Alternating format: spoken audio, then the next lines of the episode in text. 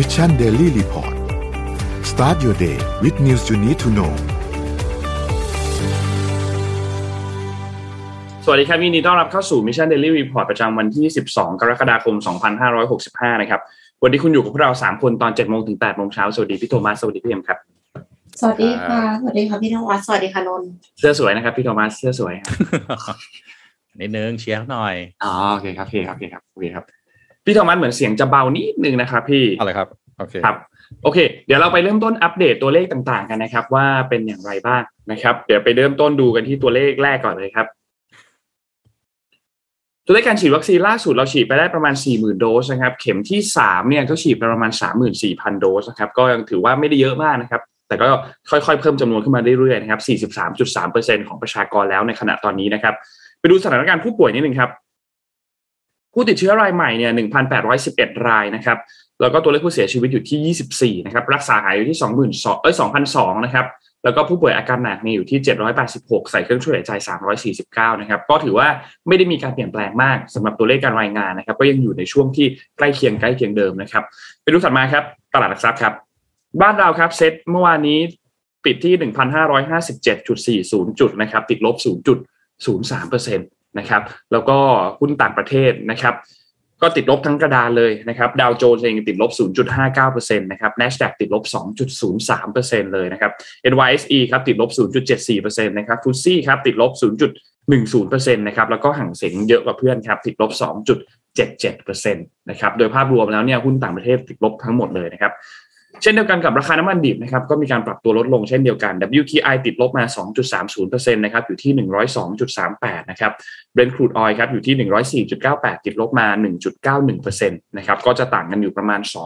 2.5 ดอลลาร์ต่อบาร์เรลนะครับสำหรับราคาน้ำมันดิบ 2 ตัวนี้นะครับ ราคาทองคำครับอยู่ที่ 1,737.98 นะครับก็ติดลบเช่นเดียวกันติดลบ 0 26%นะครับแล้วก็คริปโตเคอเรนซีครับก็ติดลบเช่นเดียวกันแต่ว่าติดลบเล็กน้อยนะครับประมาณ 0 0.5%ถึงประมาณ 1%นิดๆนะครับบิตคอยก็ยังอยู่ประมาณ 20,000นะครับ Ethereum อยู่ประมาณ 1,100นะครับ Binance ครับอยู่ประมาณ 230นะครับ Solana 34.9นะครับแล้วก็ Bitkub Coin อยู่ที่ 2.9นะครับเพราะฉะนั้นในช่วง 24 ชั่วโมงที่ผ่านมาเนี่ยไม่มีสินทรัพย์อันไหนที่เป็นบวกเลยนะครับที่เราเอามารายงานกันวันนี้นะครับทุกตัวติดลบหมดเลยนะครับนี่คืออัปเดตตัวเลขทั้งหมด นะครับขอพามา breaking news อันนึงก่อนเลยที่เมื่อวานนี้ต้องบอกว่าคือฮากันหลายท่านหลายหลายสื่อเลยล่ะ สื่อมีการพูดถึงกันมากมายเลยนะครับ ก็คือประเด็นเกี่ยวกับเรื่องของสกุลเงินนะครับ ที่เป็นสกุลเงินยูโรกับสกุลเงินค่ะดอลลาร์ดอลลาร์ที่มันเท่ากันแล้วหนึ่งยูโรกับหนึ่งดอลลาร์มันเท่ากันนะครับโดยไม่แน่ใจว่าตอนนี้ณตอนนี้ยังเท่ากันอยู่ไหมแต่ว่าเหตุการณ์นี้เนี่ยไม่เคยเกิดขึ้นมาหลายปีแล้วนะครับ มันเป็นเป็นผลมาจากการที่ค่าเงินดอลลาร์สหรัฐเนี่ยมีการแข็งค่ามากขึ้นเนี่ยนะครับ ซึ่งก็ก็ก็น่าสนใจว่าเหตุการณ์ณตอนนี้เนี่ยมันมีมันมันเป็นยังไงกันอยู่นะครับพี่โทมัสคิดว่ายังไงครับ เรื่องของดอลลาร์กับเพิ่งยูเพิ่งโรดูเมื่อคืนครับ ยังไม่เห็นเหมือนกัน อืมอืมคือคือยังไม่ได้ดูรายละเอียด ครับ คือจริงๆแล้วเนี่ยปัญหามันจะบอกเป็นปัญหาไหมก็อาจจะไม่ใช่ปัญหาซะทีเดียว แต่ว่าการที่หนึ่งยูโรกับหนึ่งดอลลาร์เนี่ยเท่ากันคือไม่ได้เท่ากันเป๊ะนะ แต่มันเป็นแบบหนึ่งยูโรเท่ากับประมาณหนึ่งจุดศูนย์หนึ่งดอลลาร์แต่ว่าโอเคมันก็ใกล้เคียงกันมากเนี่ยนะครับ ซึ่งก็มีหลายปัจจัยที่ทำให้เกิดขึ้น ไม่ว่าจะเป็นเรื่องของปัญหาสงครามของยูเครนรัสเซียที่เกิดขึ้นนะครับ ซึ่งก็เกิดขึ้นโซนใกล้ๆกับยุโรปนะครับแล้วก็เฟดเองที่กำลังขึ้นอัตราดอกเบี้ย การที่เฟดขึ้นอัตราดอกเบี้ยแบบนี้เนี่ยมันก็ส่งผลทำให้ค่าเงินของดอลลาร์เนี่ยมันแข็งขึ้นค่าเงินยูโรมันก็อ่อนลงนะครับก็เป็นอีกหนึ่งปัจจัยเช่นเดียวกันนะครับซึ่งก็สาเหตุก็คือเรื่องของอัตราดอกเบี้ยที่มันมีความมากกว่าสูงกว่า มีการไหลเข้าไหลออกของเงินเนี่ยนะครับ ก็ทำให้เกิดเหตุการณ์นี้เกิดขึ้นนะครับ ตามสถิติแล้วเนี่ยมันไม่เคยเกิดมา 20 ปี นะครับสำหรับค่าเงิน1ดอลลาร์เท่ากับ1ยูโรเนี่ยนะครับ แต่ก่อนเนี่ยยูโรมันจะอยู่ประมาณทุกทุกท่านมีตัวเลขที่เป็นตัวเลข เหมือนตัวเลขชินในใจไหมครับ ที่ว่าเงินเท่าเนี้ยคือแลกได้หนึ่งยูโร เงินเท่าเนี้ยคือแลกได้หนึ่งดอลลาร์สำหรับนนท์เนี่ยยูโรคือจะประมาณแบบสี่สิบห้าอืมสี่สิบสี่สิบเจ็ดสี่สิบห้าอะไรเงี้ย ดอลลาร์สหรัฐก็จะอยู่ประมาณสามสิบอะไรเงี้ยก็เราจะมีตัวเลขในใจกันประมาณนี้ แต่ว่าตอนนี้ตัวเลขหลาย ๆ อย่างมันเปลี่ยนไปเยอะพอสมควร นะครับก็รอติดตามสถานการณ์ต่อไปครับสำหรับการอ่อนค่าของเงินยูโรนะครับแล้วก็การแข่งค่าขึ้นมาของเงินดอลลาร์นะครับซึ่งจริงๆอันนี้มันน่าจะส่งผลกระทบกันทั่วโลกเลยแหละไม่ไม่ไม่ใช่แค่แค่โซนที่ได้รับผลกระทบกับค่าเงินนี้โดยตรงเท่านั้นนะครับ นอกจากนั้นแล้วเนี่ยก็ยังมีสกุลเงินบาทนะครับ ที่ตอนนี้ก็ยังวิ่งวิ่งอยู่นะครับทะลุ 36 บาทมาแล้วเนี่ยนะครับ เงินทุนสำรองระหว่างประเทศตอนนี้ก็ แม้ว่าเราจะมีเงินทุนสำรองที่ค่อนข้างโอเค แต่ก็ต้องบอกว่าหายไปประมาณ1ล้านล้านแล้วนะครับ1ล้านล้านบาทนะครับสำหรับการที่เงินบาทอ่อนค่าลง แล้วก็ต้องมีการเอาขึ้นมาเพื่อที่จะคงค่าเงินบาทไว้ไม่ให้มันทะลุไป 37ทะลุไป 38เนี่ยนะครับ ก็ยังคงมีความผันผวนสูงครับสำหรับตลาดเงินในตอนนี้เนี่ยนะครับ ตลาดสกุลเงินในตอนนี้เนี่ยมีความผันผวนค่อนข้างสูงมากเลยนะครับครับก็ สนสนใจสัญญาณของจากผู้ว่าแบงค์ชาติล่าสุดเมื่อคืน น่าจะเมื่อคืนนะที่ออกมา คุยไกลๆประมาณว่า คือเงินบาทไทยตอนนี้อ่อนที่สุดในรอบเจ็ดปีนะครับ แต่ว่าเหมือนจะส่งสัญญาณว่าจะไม่ขึ้น ไม่ขึ้นดอกเบี้ยครับ เหมือนจะไม่ขึ้นดอกเบี้ย ถ้าไม่ขึ้นดอกเบี้ยก็ก็เงินเฟอ้อที่สูงอยู่ก็อาจจะไม่นั่น แล้วก็เงินบาทก็แปลว่าแนวโน้มที่จะสามารถกลับมาแข่งค่าได้บ้างก็อาจจะน้อยเพราะว่าเงินมันไหลเข้าไปที่ US หมดเพราะดอกเบี้ยระดับสามสี่เปอร์เซ็นนี่โอ้โห สูงมากนะครับ ไปลงไปลงตราสารหนี้หลายอันยังไม่ได้เลยนะครับตราสารหนี้แทบไม่ได้แล้วลงพวกตราสารทุนอะไรพวกนี้นะครับ ซึ่งมันคือความเสี่ยงสูงกว่าเยอะ ก็ติดตามมันต่อไปค่าเงินตอนนี้ก็เอาจริงไม่ไม่ได้อะไรเก็บเป็นเงินสดเนี่ยจะดีจะดีกว่าเยอะเลยนะครับเพราะไปหาที่ลงแล้วบางทีศึกษาไว้ไม่ดีผันผวนเยอะรับรับ รับความผันผวนไม่ได้ก็ขายเข้าขายออก แล้วก็ขาดทุนแล้วขาดทุนอีกอะไรอย่างเงี้ยทำยังไงก็ดูแลดูแลสุขภาพพอร์ตของทุกทุกท่านไว้นิดหนึ่งผมพาไป เรื่องของเมื่อวันสุดสัปดาห์ที่ผ่านมานะครับ ที่การเสียชีวิตของอคุณชินโซอาเบะนายกรัฐมนตรีของญี่ปุ่นนะครับ ซึ่งพาไปดูรอบโลกนะครับ ว่าผู้นำนานาประเทศที่ออกมาแสดงความเสียใจนะครับ ก็ที่จีนนะครับ ประธานาธิบดีสีจิ้นผิงนะครับ ซึ่งต้องบอกว่าประธานาธิบดีสีประธานาธิบดีสีจิ้นผิงกับชินโซอาเบะเนี่ยต้องบอกว่าไม่ค่อยจะไม่ค่อยจะกินเส้นกันเท่าไหร่นะครับ จากมุกเม้งของทั้งสองประเทศที่อาจจะไม่ได้ไป คือทิศทางมันค่อนข้างจะมีมีแนวทางที่แตกต่างกันมาก โดยเฉพาะญี่ปุ่นเนี่ยชินโซอาเบะหลายครั้งที่ออกมาพูดว่าไต้หวัน emergency is Japan emergency เช่นกันนะครับ ซึ่งจีนก็แสดงความไม่พอใจอย่างมาก แต่ว่าเมื่อนายชินโซอาเบะโดนรอบสังหารนะครับ การแสดงออกของประธานาธิบดีสีจิ้นผิงนะครับก็ออกมาบอกว่าผมเสียใจอย่างสุดซึ้งกับการเสียชีวิตกระทันหันของเขานะครับ ครั้งหนึ่งผมกับเขา เคยเห็นพ้องต้องกันครั้งสำคัญในการสร้างสัมพันธ์ระหว่างจีนกับญี่ปุ่นนะครับแล้วก็ยังกล่าวถึงความสัมพันธ์ระหว่างญี่ปุ่นกับจีนนะครับก็จะเห็นได้ว่าสะดุดมาหลายปีแล้วจากข้อพิพาทดินแดนเหนือหมู่เกาะเล็กๆ ในทะเลจีนตะวันออก และอดีตอันก้าวร้าวของทหารญี่ปุ่น แต่ความสัมพันธ์ค่อยๆ ดีขึ้นเมื่อนายอาเบะเป็นนายกรัฐมนตรีในสมัยที่2นะครับแล้วก็อาเบะเนี่ยมีการไปเยือนจีนอย่างเป็นทางการนะครับในปีพศ 2511 นะครับจากที่ก่อนหน้านี้ก็ไม่ค่อยบ่อยนัก ซึ่งตอนแรก ประธานาธิบดีสีจิ้นผิงก็จะมาเยือนญี่ปุ่นตอบแทนในปี 2563 นะครับ แต่ว่าถูกยกเลิกเพราะว่าโควิด -19 ระบาดนะครับ ในถ้าย้อนกลับไปนะครับความสัมพันธ์ระหว่างจีนกับญี่ปุ่นไม่ค่อยดีนักนะครับ โดยเฉพาะในช่วงปี 2021 ที่กระทรวงการต่างประเทศจีนได้เรียกตัวนายซูชิฮิเดโอะนะครับเอกอัครราชทูตญี่ปุ่นประจำกรุงปักกิ่งเข้าพบเป็นการด่วนหลังจากที่นายชินโซอาเบะกล่าวว่าทั้งญี่ปุ่นและสหรัฐจะไม่อยู่เฉยหากจีนโจมตี ไต้หวันนะครับ ซึ่งผู้ช่วยรัฐมนตรีต่างประเทศของจีนในตอนนั้นก็บอกว่าคำกล่าวของชินโซอาเบะไม่ถูกต้องนัก แล้วก็เป็นการละเมิดความมาตรฐานความสัมพันธ์ระหว่างจีนกับญี่ปุ่นด้วยทำให้มาจากของจีนฮะเกิดขึ้นหลังจากที่นายชินโซอาเบะไปกล่าวในการประชุมที่จัดขึ้นโดยสถาบันวิจัยนโยบายแห่งไต้หวันที่บอกว่าญี่ปุ่น แล้วก็สหรัฐจะไม่อยู่เฉยหากโจมตีไต้หวันแล้วบอกว่าTaiwan emergency is Japan emergency ด้วยนะครับทางด้านโจไบเดนก็สั่งลดธงครึ่งเสานะฮะทั่วสหรัฐเพื่อที่จะไว้อาลัยให้กับนายชินโซอาเบะนะครับแล้วก็ทางด้านบอริสจอห์นสันนะครับก็ Twitter ไว้อาลัยเช่นเดียวกันนะครับ ส่วนด้านประเทศไทยก็นายกประยุทธ์จันทร์โอชานะครับ ก็โพสต์ข้อความในเพจ Facebook นะครับเป็นภาษาอังกฤษต่อการจากไปของนายชินโซอาเบะด้านประธานาธิบดีเกาหลีใต้ครับก็แสดงความเสียใจของนายอาเบะเช่นเดียวกันนะครับนายยุนซอกยอ ประธานาธิบดีเกาหลีใต้ก็ระบุว่าขอแสดงความเสียใจต่อครอบครัวผู้สูญเสีย และคนญี่ปุ่นที่สูญเสียนายกรัฐมนตรีที่ดำรงตำแหน่งยาวนานที่สุด และเป็นนักการเมืองที่น่านับถือที่สุดในประวัติศาสตร์รัฐธรรมนูญของญี่ปุ่นนะครับ แล้วก็ถ้าไปดูที่ไต้หวันเนี่ยไต้หวันก็คือคนไต้หวันจำนวนมากนะครับ ผมเคยคุยกับเพื่อนๆที่เป็นไต้หวันเนี่ยเขาบอกว่าเขามีความเชื่อว่าอดีตเนี่ยเขาเคยเป็นญี่ปุ่นมาก่อน นะครับเป็นคนญี่ปุ่นมาก่อนนั้นก็จะมีความ engage กับความเป็นญี่ปุ่น แล้วก็ประเทศญี่ปุ่นเนี่ยสูงมากๆ โดยเฉพาะเรื่องของเศรษฐกิจการค้าการขายระหว่างประเทศด้วยนะครับ ก็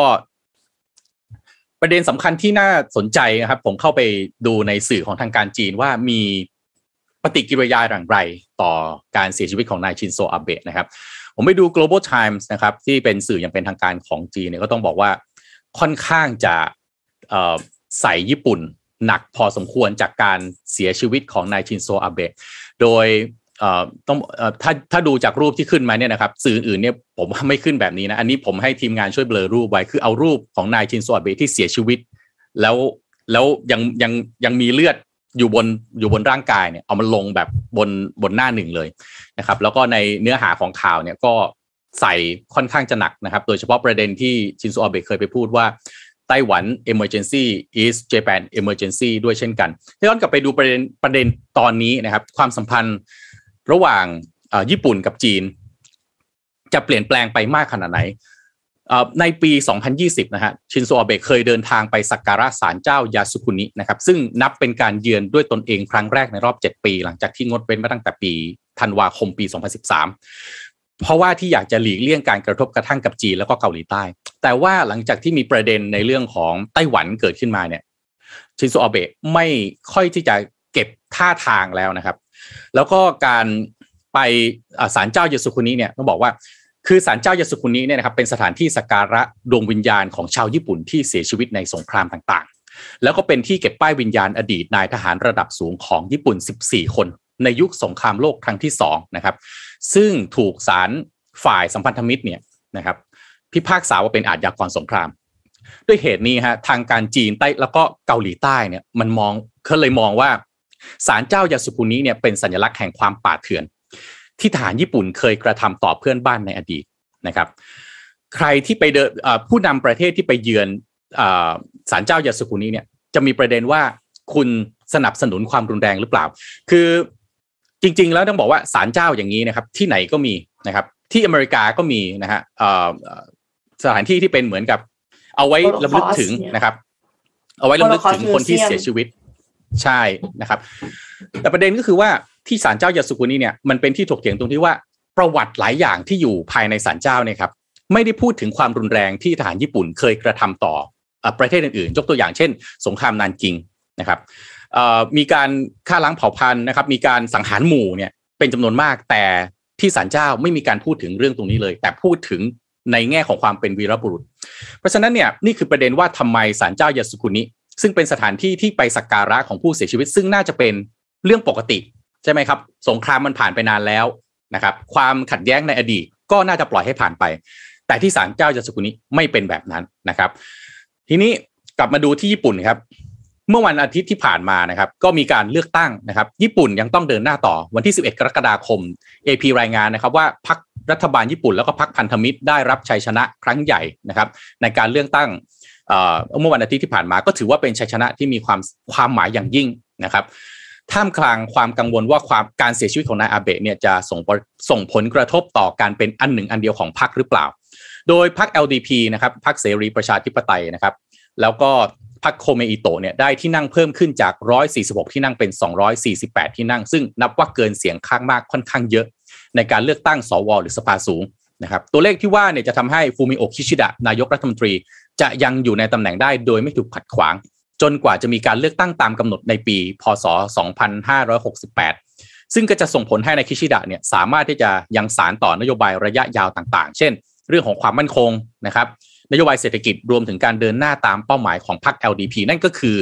สำคัญที่สุดเรื่องนี้ครับ การแก้รัฐธรรมนูญ ฉบับสันติภาพหลังสงครามที่สหรัฐเป็นผู้ร่าง ซึ่งนายชินโซอาเบะพยายามที่จะผลักดันเรื่องของการมีกองกำลังป้องกันตนเองให้กลับมานะครับ โดยนายคิชิดะครับก็ออกมายินดีกับชัยชนะครั้งสำคัญครั้งนี้ แต่ว่าก็ไม่ได้ยิ้มแย้มนะครับ เพราะว่าก็คงจะไม่เหมาะสมนักเนื่องจากมีการสูญเสียนายอาเบะนะครับ แล้วก็ ผมว่าสิ่งที่น่าท้าทายแล้วก็น่าจับตาดูคือการสร้างความสามัคคีในพรรค LDP หลังจากที่ปราศจากเงาของนายชินโซอาเบะซึ่งเป็นเรียกว่าผู้ที่มีบารมีในพรรคอย่างสูง รวมถึงสามารถที่จะดูแลพรรค LTP ให้ได้รับชัยชนะในการเลือกตั้งมาได้ติดต่อกันนะครับ โดยสื่อนะครับก็สัมภาษณ์นายคิชิดะ แล้วประโยคที่นายคิชิดะก็บอกว่า ความสามัคคีของพรรคสำคัญเหนือสิ่งอื่นใดนี่น่าจะเป็น เป้าหมายแรกของนายกรัฐมนตรีคิชิดะนะครับ ที่จะต้องทำหลังจากที่เกิดการสูญเสียนายชิโซอาเบะไปแล้วก็คือ ยังต้องพยายามที่จะประคองความสามัคคีความเป็นปึกแผ่นของพรรค LDP ได้ เพราะว่าถ้าพรรค LDP ไม่สามารถที่จะเดินหน้าต่อไปได้แน่นอนรัฐบาลของนายคิชิดะก็คงลำบากมากที่จะเข้าสู่การเลือกตั้งที่จะมาถึงในอีก 3 ปีข้างหน้านะครับ ก็ติดตามกันดูกับการ เกิดเหตุรอบสังหารครั้งนี้จะส่งผลกระทบอย่างไรต่อประเทศญี่ปุ่น เพราะว่าพรรค LDP จริงๆ เป็นผู้กำหนดนโยบายในการเดินหน้ากับทางญี่ปุ่น แล้วก็ถ้าไปดูทางฝั่งเอกชนนะครับ องค์กรอย่างเคดันเรนซึ่งเป็นองค์กรภาคเอกชนที่แข็งแรง แล้วก็ใหญ่ที่สุดของญี่ปุ่นเนี่ยยังนุนหลัง LDP มาเป็นเวลายาวนานต้องจับตาดูต่อไปหลังจากนี้ครับ ครับ จริงๆ แล้วเลือกตั้งสภาสูงที่เพิ่งเลือกมาเนี่ยก็ทำให้ LDP ได้เก้าอี้เพิ่มขึ้นมาสิบตัวเลยใช่ไหมครับพี่โทมัสได้มาเพิ่มมาค่อนข้างเยอะที่เขาเพิ่งเลือกกันเมื่อช่วงวันหยุดอาทิตย์เองเนี่ยนะครับ ก็มีที่นั่งตอนนี้เนี่ยนะครับในสภาสูงเนี่ยหนึ่งร้อยสิบเก้าที่นั่งจากทั้งหมดคือสองร้อยสี่สิบแปดและถ้านั่นหมายความว่าถ้ารวมกับที่นั่งของพรรคร่วมรัฐบาลอื่นๆด้วยเนี่ยก็จะทำให้ตอนนี้ ทางด้านของพรรค LDP แล้วก็พรรคร่วมเนี่ยยังคงมีเสียงข้างมากอยู่ในสภาสูงก็คือเกิน 125 ที่นั่งอยู่นะครับ ซึ่งต้องบอกว่าตอนนี้ก็คือเป็นการครองเสียงทั้งสภาที่เป็นสภาสูง และสภาล่างของญี่ปุ่นเลย ก็ต้องบอกว่าค่อนข้างมีพี่พูดตัวเลขผิดนะพี่พูดคือ146จาก248นะไม่ใช่246เป็น248ตัวดีนะครับก็น่าสนใจครับรอติดตามการเมืองญี่ปุ่นกันต่อครับพี่เอ็มพาไปข่าวไหนต่อครับ ค่ะ พาไปเรื่องของพลังงานกันบ้างแล้วกันนะคะ คือพวกเราอะพูดถึงพลังงานในแง่ที่ว่าเราอยากจะใช้แอร์ใช่ไหมเพราะว่าเพราะว่าเราร้อน แต่ในขณะที่ประเทศอย่างฟินแลนด์นะคะเป็นประเทศที่หนาวซะเป็นส่วนใหญ่ของปี แล้วการที่มันหนาวเนี่ยแน่นอนว่ามันก็ใช้พลังงานเหมือนกันตอนนี้นี่ก็คือมีแรงกดดันอย่างมากเลยนะคะ จากการที่จะต้องคว่ำบาตรรัสเซียแล้วจะคว่ำบาตรรัสเซียแล้วเสร็จแล้ว ปรากฏว่าไม่มีพลังงานจะใช้ในฤดูหนาวจะทำยังไง ฟินแลนด์ค่ะล่าสุด เปิดตัวแบตเตอรี่ทราย เก็บพลังงานความร้อนได้นานหลายเดือนค่ะแบตเตอรี่แต่ละประเภทเนี่ยมันก็คือมีข้อดีข้อเสียแตกต่างกันไปนะคะ ขนาดที่ตั้งค่าใช้จ่ายในการติดตั้งค่าดำเนินการ ระยะเวลาในการใช้งาน แล้วก็ระยะเวลาในการจัดเก็บพลังงาน แต่ว่าแบตเตอรี่ทรายเนี่ยทางบริษัทที่ว่าชื่อว่า Polar Night Energy ซึ่งเป็นสตาร์ทอัพจากฟินแลนด์ เขาบอกว่ามันเป็นแบตเตอรี่ที่ dirt cheap คือถ้าจะทำของที่มันถูกมากๆแบบ dirt cheap เนี่ย ก็ต้องใช้ dirt เขาว่าอย่างนี้นะ แล้วเสร็จแล้วก็คือก็เลยเอาทรายนี่แหละค่ะ มาบรรจุไว้ในถัง เสร็จแล้วเอาทรายบรรจุไว้ในถังเพื่ออะไร เพื่อเก็บความร้อนค่ะ เก็บความร้อนเอาไปใช้ในหน้าหนาวได้อะแล้วเขาก็เปิดตัวถังแบตเตอรี่ทรายเนี่ย ครั้งแรกในเขต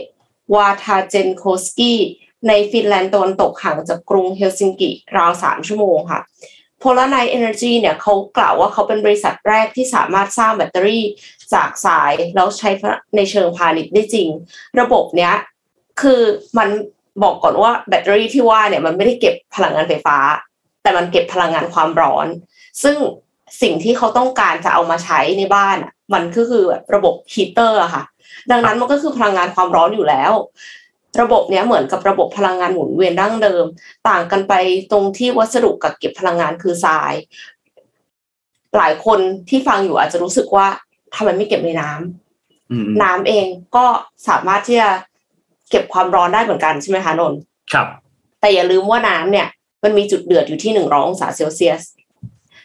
เพราะฉะนั้นถ้าสมมติว่าเก็บ เขาบอกว่าเก็บได้มากสุดเนี่ย 95 องศาเซลเซียส เพราะว่าไม่อย่างนั้นอะถ้ามากกว่านั้นกูมันจะระเหยไปแล้ว อ่าแต่ว่าทรายเนี่ยมีจุดหลอมเหลวอยู่ที่ 1,500 กว่าองศาเซลเซียสค่ะ ดังนั้นเนี่ยทรายก็เลยสามารถที่จะกักเก็บได้ 500 600 องศาเซลเซียสเนี่ยสบายเลยไม่เป็นไรเลยนะคะ ศูนย์พลังงานแห่งนี้เนี่ย ถ้าสมมติว่าเรานึกสภาพว่าเราความร้อนที่ว่ามันจะมาจากไหน ตอนที่จะมา กักเก็บพลังงาน คือมันต้องมีพลังงานความร้อนมาก่อน พลังงานความร้อนที่ว่าเนี่ย คือปกติแล้วเขาก็จะใช้ fossil fuel ใช้แก๊สธรรมชาติ ใช้น้ำมันใช่ไหมคะ ซึ่งมันก็ไม่ยูเออมันก็ไม่ eco-friendly สิเขาใช้พลังงานลมและพลังงานแสงอาทิตย์เป็นตัวตั้งค่ะ แล้วนำมาเก็บเป็นพลังงานความร้อน เพื่อส่งต่อไปใช้ในเขตเมืองค่ะ ระบบจัดเก็บพลังงานความร้อนชนิดนี้เนี่ยสร้างขึ้นโดยใช้ถังเหล็กฉนวนขนาดใหญ่ กว้าง 4 เมตร สูง 7 เมตร ภายในบรรจุด้วยทรายธรรมดาคำว่าทรายธรรมดาคือทรายที่แบบก่อสร้างเขาไม่เอาอย่างเงี้ย ก็ได้เหมือนกัน คีย์เลยก็คือมันจำเป็นที่จะต้องแห้ง แล้วก็ไม่ติดไฟแค่แห้งแล้วไม่ติดไฟเท่านั้นเอง อันนี้คือความหมายของคำว่าต้องใช้ dirt มาทำ dirt cheap ของเนี่ยค่ะ คือ เป็นแบบทรายธรรมดาธรรมดาเลย เมื่อส่งความร้อนไปยังทราย โดยใช้เครื่องทำความร้อนแบบง่าย ๆ ที่ฝังอยู่ตรงกลาง ระบบจะสามารถปล่อยพลังงานความร้อนสูงสุด 100 กิโลวัตต์ และมีความจุพลังงานทั้งหมด 8 เมกะวัตต์ชั่วโมง เท่ากับระยะเวลาการจัดเก็บสูงสุด 80 ชั่วโมงเนี่ยออกไปได้นะคะ เมื่อถึงเวลาที่จะใช้พลังงานที่กักเก็บไว้ศูนย์พลังงานจะเริ่มกระบวนการทำความร้อนจากตัวต้านทานที่ใช้ในการอุ่นทราย ซึ่งจะสร้างอากาศร้อนไหลเวียนภายในโครงสร้าง แบตเตอรี่เนี่ยจะปล่อยอากาศร้อนไปยังไปยังน้ำอุ่นในบริเวณระบบทำความร้อนของเขต ซึ่งจะถูกสูบเข้าไปในบ้านห้างร้าน แล้วก็ อาคารสำนักงานต่างๆ คือเก็บไว้ในทราย เสร็จแล้วก็เอาไปทำให้มันน้ำมันอุ่น น้ำมันอุ่นแล้วก็ส่งต่อไปในท่อ แล้วมันก็จะทำให้บ้านเรือนเนี่ยอุ่น เป็นระบบฮีเตอร์ค่ะ ระบบนี้เนี่ยยังมีข้อดี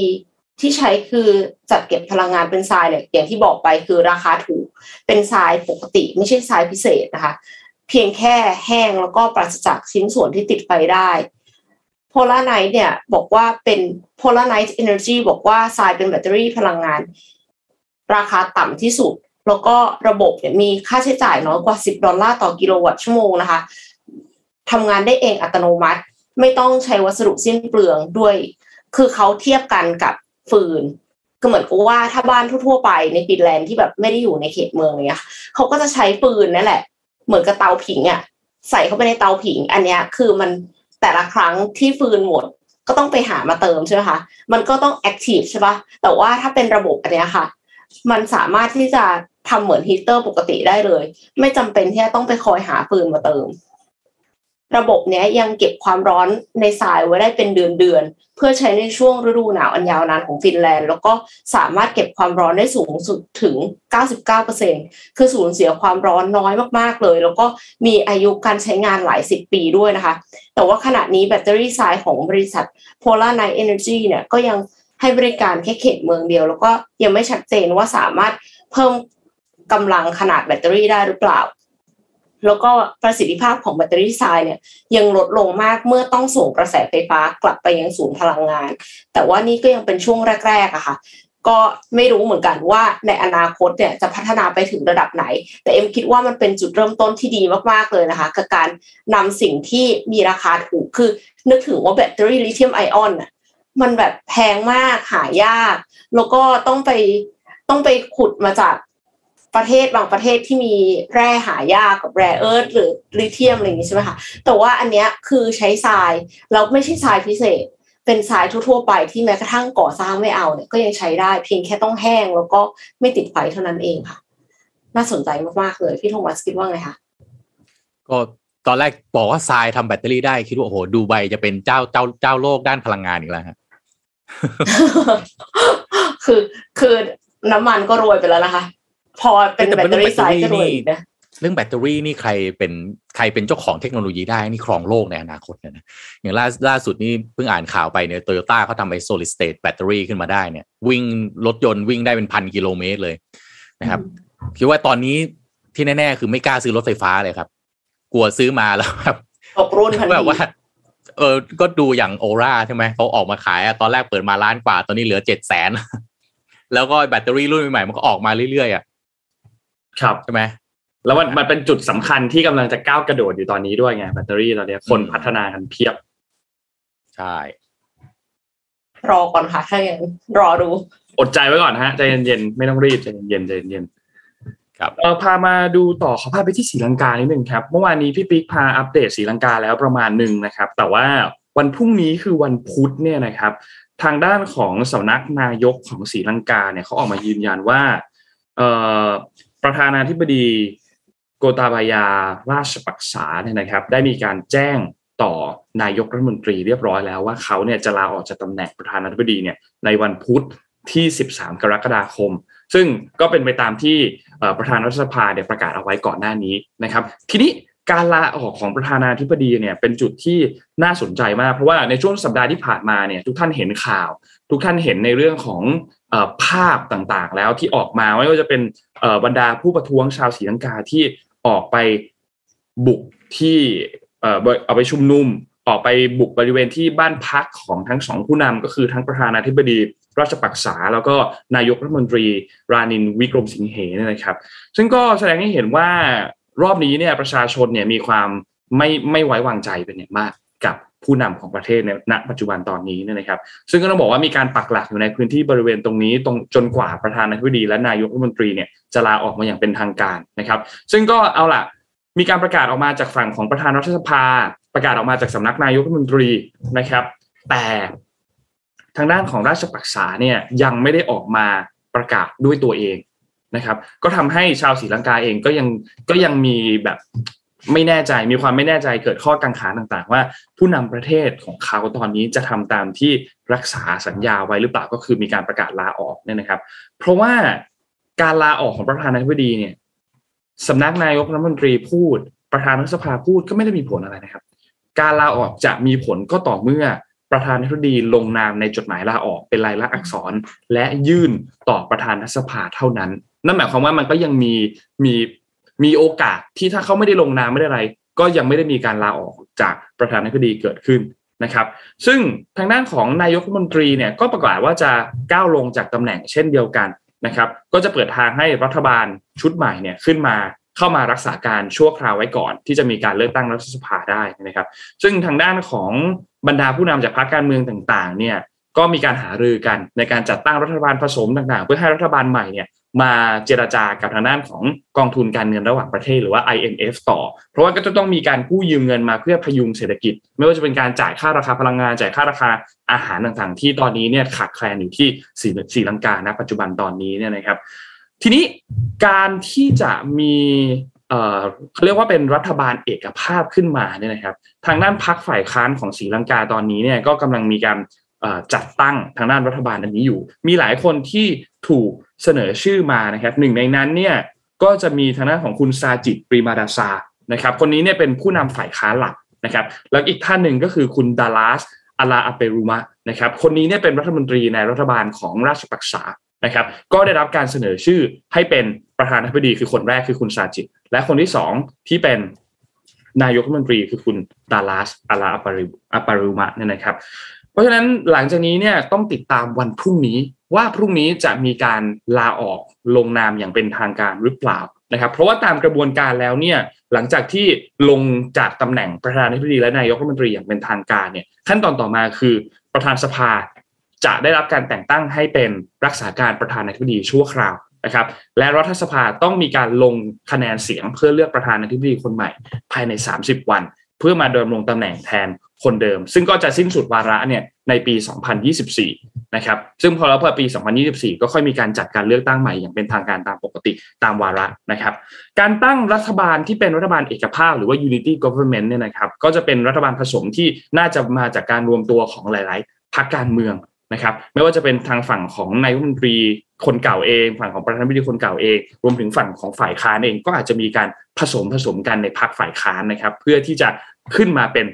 พักเขาเรียกว่าเป็นรัฐบาลเอกภาพเพื่อที่จะอย่างน้อยก็บริหารประเทศชั่วคราวต่อไปได้ในในช่วงที่มีวิกฤตแบบนี้นะครับ ก็ต้องรอติดตามดูว่าการตั้งพรรคการเมืองชั่วไม่ใช่พรรคการเมืองการตั้งรัฐบาลชั่วคราวในรอบนี้เนี่ย จะเป็นอย่างไร และจะตอบสนองกับผู้ชุมนุมที่ชุมนุมอยู่ในแต่ละพื้นที่นะตอนนี้ได้หรือเปล่า เพราะว่าตอนนี้ความเชื่อมั่นของประชาชนเนี่ยถูกทำลายทิ้งไปค่อนข้างที่จะหนักนะครับ รัฐบาลใหม่ผู้นำคนใหม่มีบทบาทสำคัญมากแน่นอนในการที่จะจัดการฟื้นฟูทั้งเศรษฐกิจ ฟื้นฟูทั้งความเชื่อมั่นของชาวศรีลังกาให้กลับมาเป็นแบบเดิมได้นะครับ เป็นเป็นเส้นทางที่ยากลำบากและมีความท้าทายมากครับหลังจากนี้ครับ อืม อะ พาไปข่าวต่อไปครับ เอ็มเงินนนทุกวันนี้ยังได้โทรศัพท์จาก call center อยู่ไหม เมื่อวานเลยครับพี่โทมัส แก๊ง call center ยังมีอยู่ใช่ไหม เหมือนเขาเปลี่ยนได้กันอยู่แล้วปะคะ เออ เคยสงสัยป่ะมาจากไปรษณีย์มาจากสพอจันทบุรีอะไรพวกเนี้ยครับอยู่ที่ไหนกันเคยสงสัยปะอยู่ต่างประเทศปะคะ เออ เมื่อวานนี้ฮะตำรวจ PCT อะ PCT นี่ตำรวจไทยนะ ย่อมาจาก Police Cyber Task Force นะครับนึกถึงโอเคโทรศัพท์ TCP โอ้ยนี่บอกอายุเขา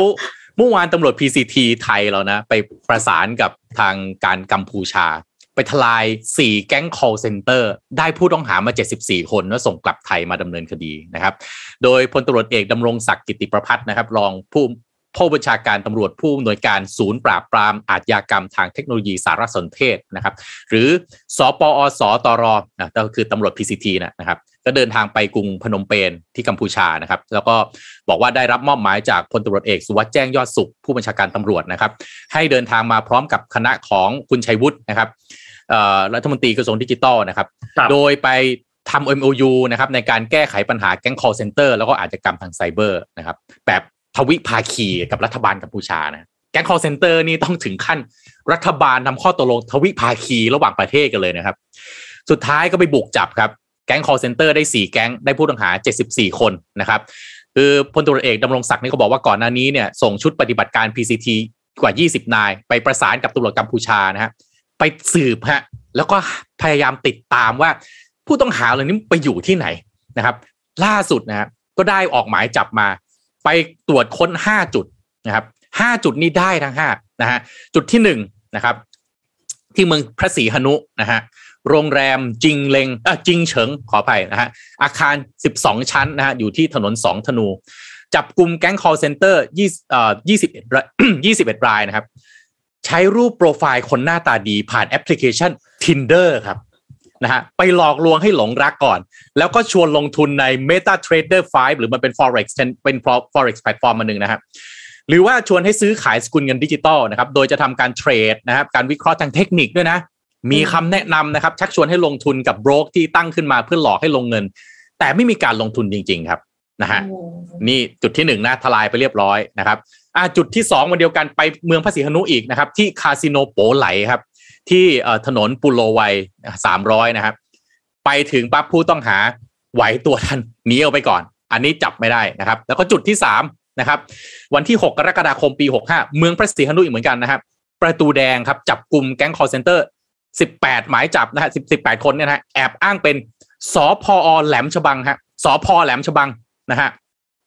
ที่เมืองพระศรีหนุนะฮะอยู่ระหว่างการพิสูจน์ทราบตัวบุคคลที่น่าสนใจ ก็สามารถจับกลุ่มตัวอ่อเอ่อ ได้หลายคนนะครับ แล้วก็ถือว่าเป็นผู้ต้องหาสำคัญด้วยนะครับ จุดที่สี่ที่เมืองพระสีหนุทำไมเมืองนี้มันมันเป็นมันเป็นแหล่งชุมนุมหรือไงฮะเนี่ยนะฮะจับกุมแก๊ง call center ให้กู้เงินออนไลน์นะครับ อ้างว่าเป็นสภ.เมืองจันทบุรีนะฮะที่เมืองพระสีหนุจำนวน10หมายจับนะแล้วก็จุดที่5นะครับ ที่เมืองปอยเปตนะฮะจับกุมแก๊ง call center อ้างเป็นบริษัทส่งพัสดุ DHL ครับ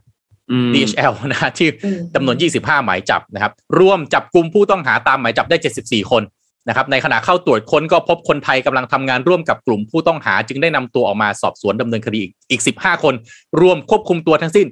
89 คนนะครับ ก็เอ่อ ทางตำรวจก็ออกมาแจ้งนะครับ บอกว่าการจับกลุ่มแก๊ง call center ทั้ง 4 แก๊งนี้ก็ได้รับความร่วมมือเป็นอย่างดีจากสถานเอกอัครราชทูตไทยประจำกรุงพนมเปญกัมพูชานะครับ ผู้ช่วยทูตตำรวจแล้วก็ตำรวจกัมพูชานะครับอะก็ติดตามกันไปนะครับว่าจะไปทลายแก๊งที่ไหนได้อีกนะฮะครับเออตำรวจเนี่ยเขาบอกนะที่ผ่านมาเนี่ยออกหมายจับแก๊ง call center ได้ 237 หมายจับ จับกลุ่มไปแล้ว 138 หมาย แล้วก็อยู่ระหว่างประสานงานติดตามจับกลุ่มอีก 99 หมาย อะถ้าหลังๆนี่ถ้าเกิดว่าไอ้ call center เขาโทรมาน้อยลงนี่ก็ต้องให้เครดิตทางตำรวจเขานะค่ะนะฮะที่บุกไปจับได้สรุปแล้วนะฮะส่วนใหญ่อยู่กัมพูชาหรือไม่รู้ยังมีที่อื่นอีกเยอะ แต่ยังบุกไปไม่ถึงอืมเออโอ้ยแต่ก็ยังดีค่ะพี่โทมัส จับได้หลายเออแก๊งขนาดนี้เนี่ย น่าจะน้อยลงไปเยอะค่ะ คือมีคนเม้นต์ในเม้นต์บอกว่าเมื่อก่อนมีแต่ไรเดอร์โทรแบบว่า Shopee Lazada อะไรอย่างงี้ใช่ไหมโหมาส่งของอะเออแต่ตอนนี้คือแบบ ถ้ามี call center มามากกว่า แล้วก็คือไม่ไหวแล้วนะคะ ก็เข้าใจนะอืมว่างานมันหายาก แต่ว่าจริง ๆแล้ว มันก็ มันก็น่าจะยังมีงานอื่นอีกให้ทำได้นะคะ เอ็มชวนไปงาน job fair กันดีกว่าค่ะ ถ้าสมมติว่าเป็นสาย tech นะคะ แล้วก็กำลังมองหางานที่ใช่เนี่ยโอกาสมาถึงแล้วค่ะ กับ Metaverse Job Fair งาน Job Fair แบบ virtual ที่แรกในประเทศไทย ช่วงที่ผ่านมานี้เนี่ยเราก็จะเห็นเทรนด์การเปลี่ยนแปลงต่างๆ เกิดขึ้นนับไม่ถ้วนเลยใช่ไหมคะ ทุกอย่างเนี่ยขับเคลื่อนด้วยเทคโนโลยีดิจิทัลทั้งสิ้น ส่งผลให้ Tech Company และ Tech Industry เติบโตอย่างก้าวกระโดด ไม่ต้องพูดถึงเรื่องหุ้น Tech ของสหรัฐอเมริกาค่ะอันนี้อีกเรื่องหนึ่งก็ยังทำให้ความต้องการแรงงานของตลาดสาย Tech เนี่ยเพิ่มขึ้นตามอีกด้วย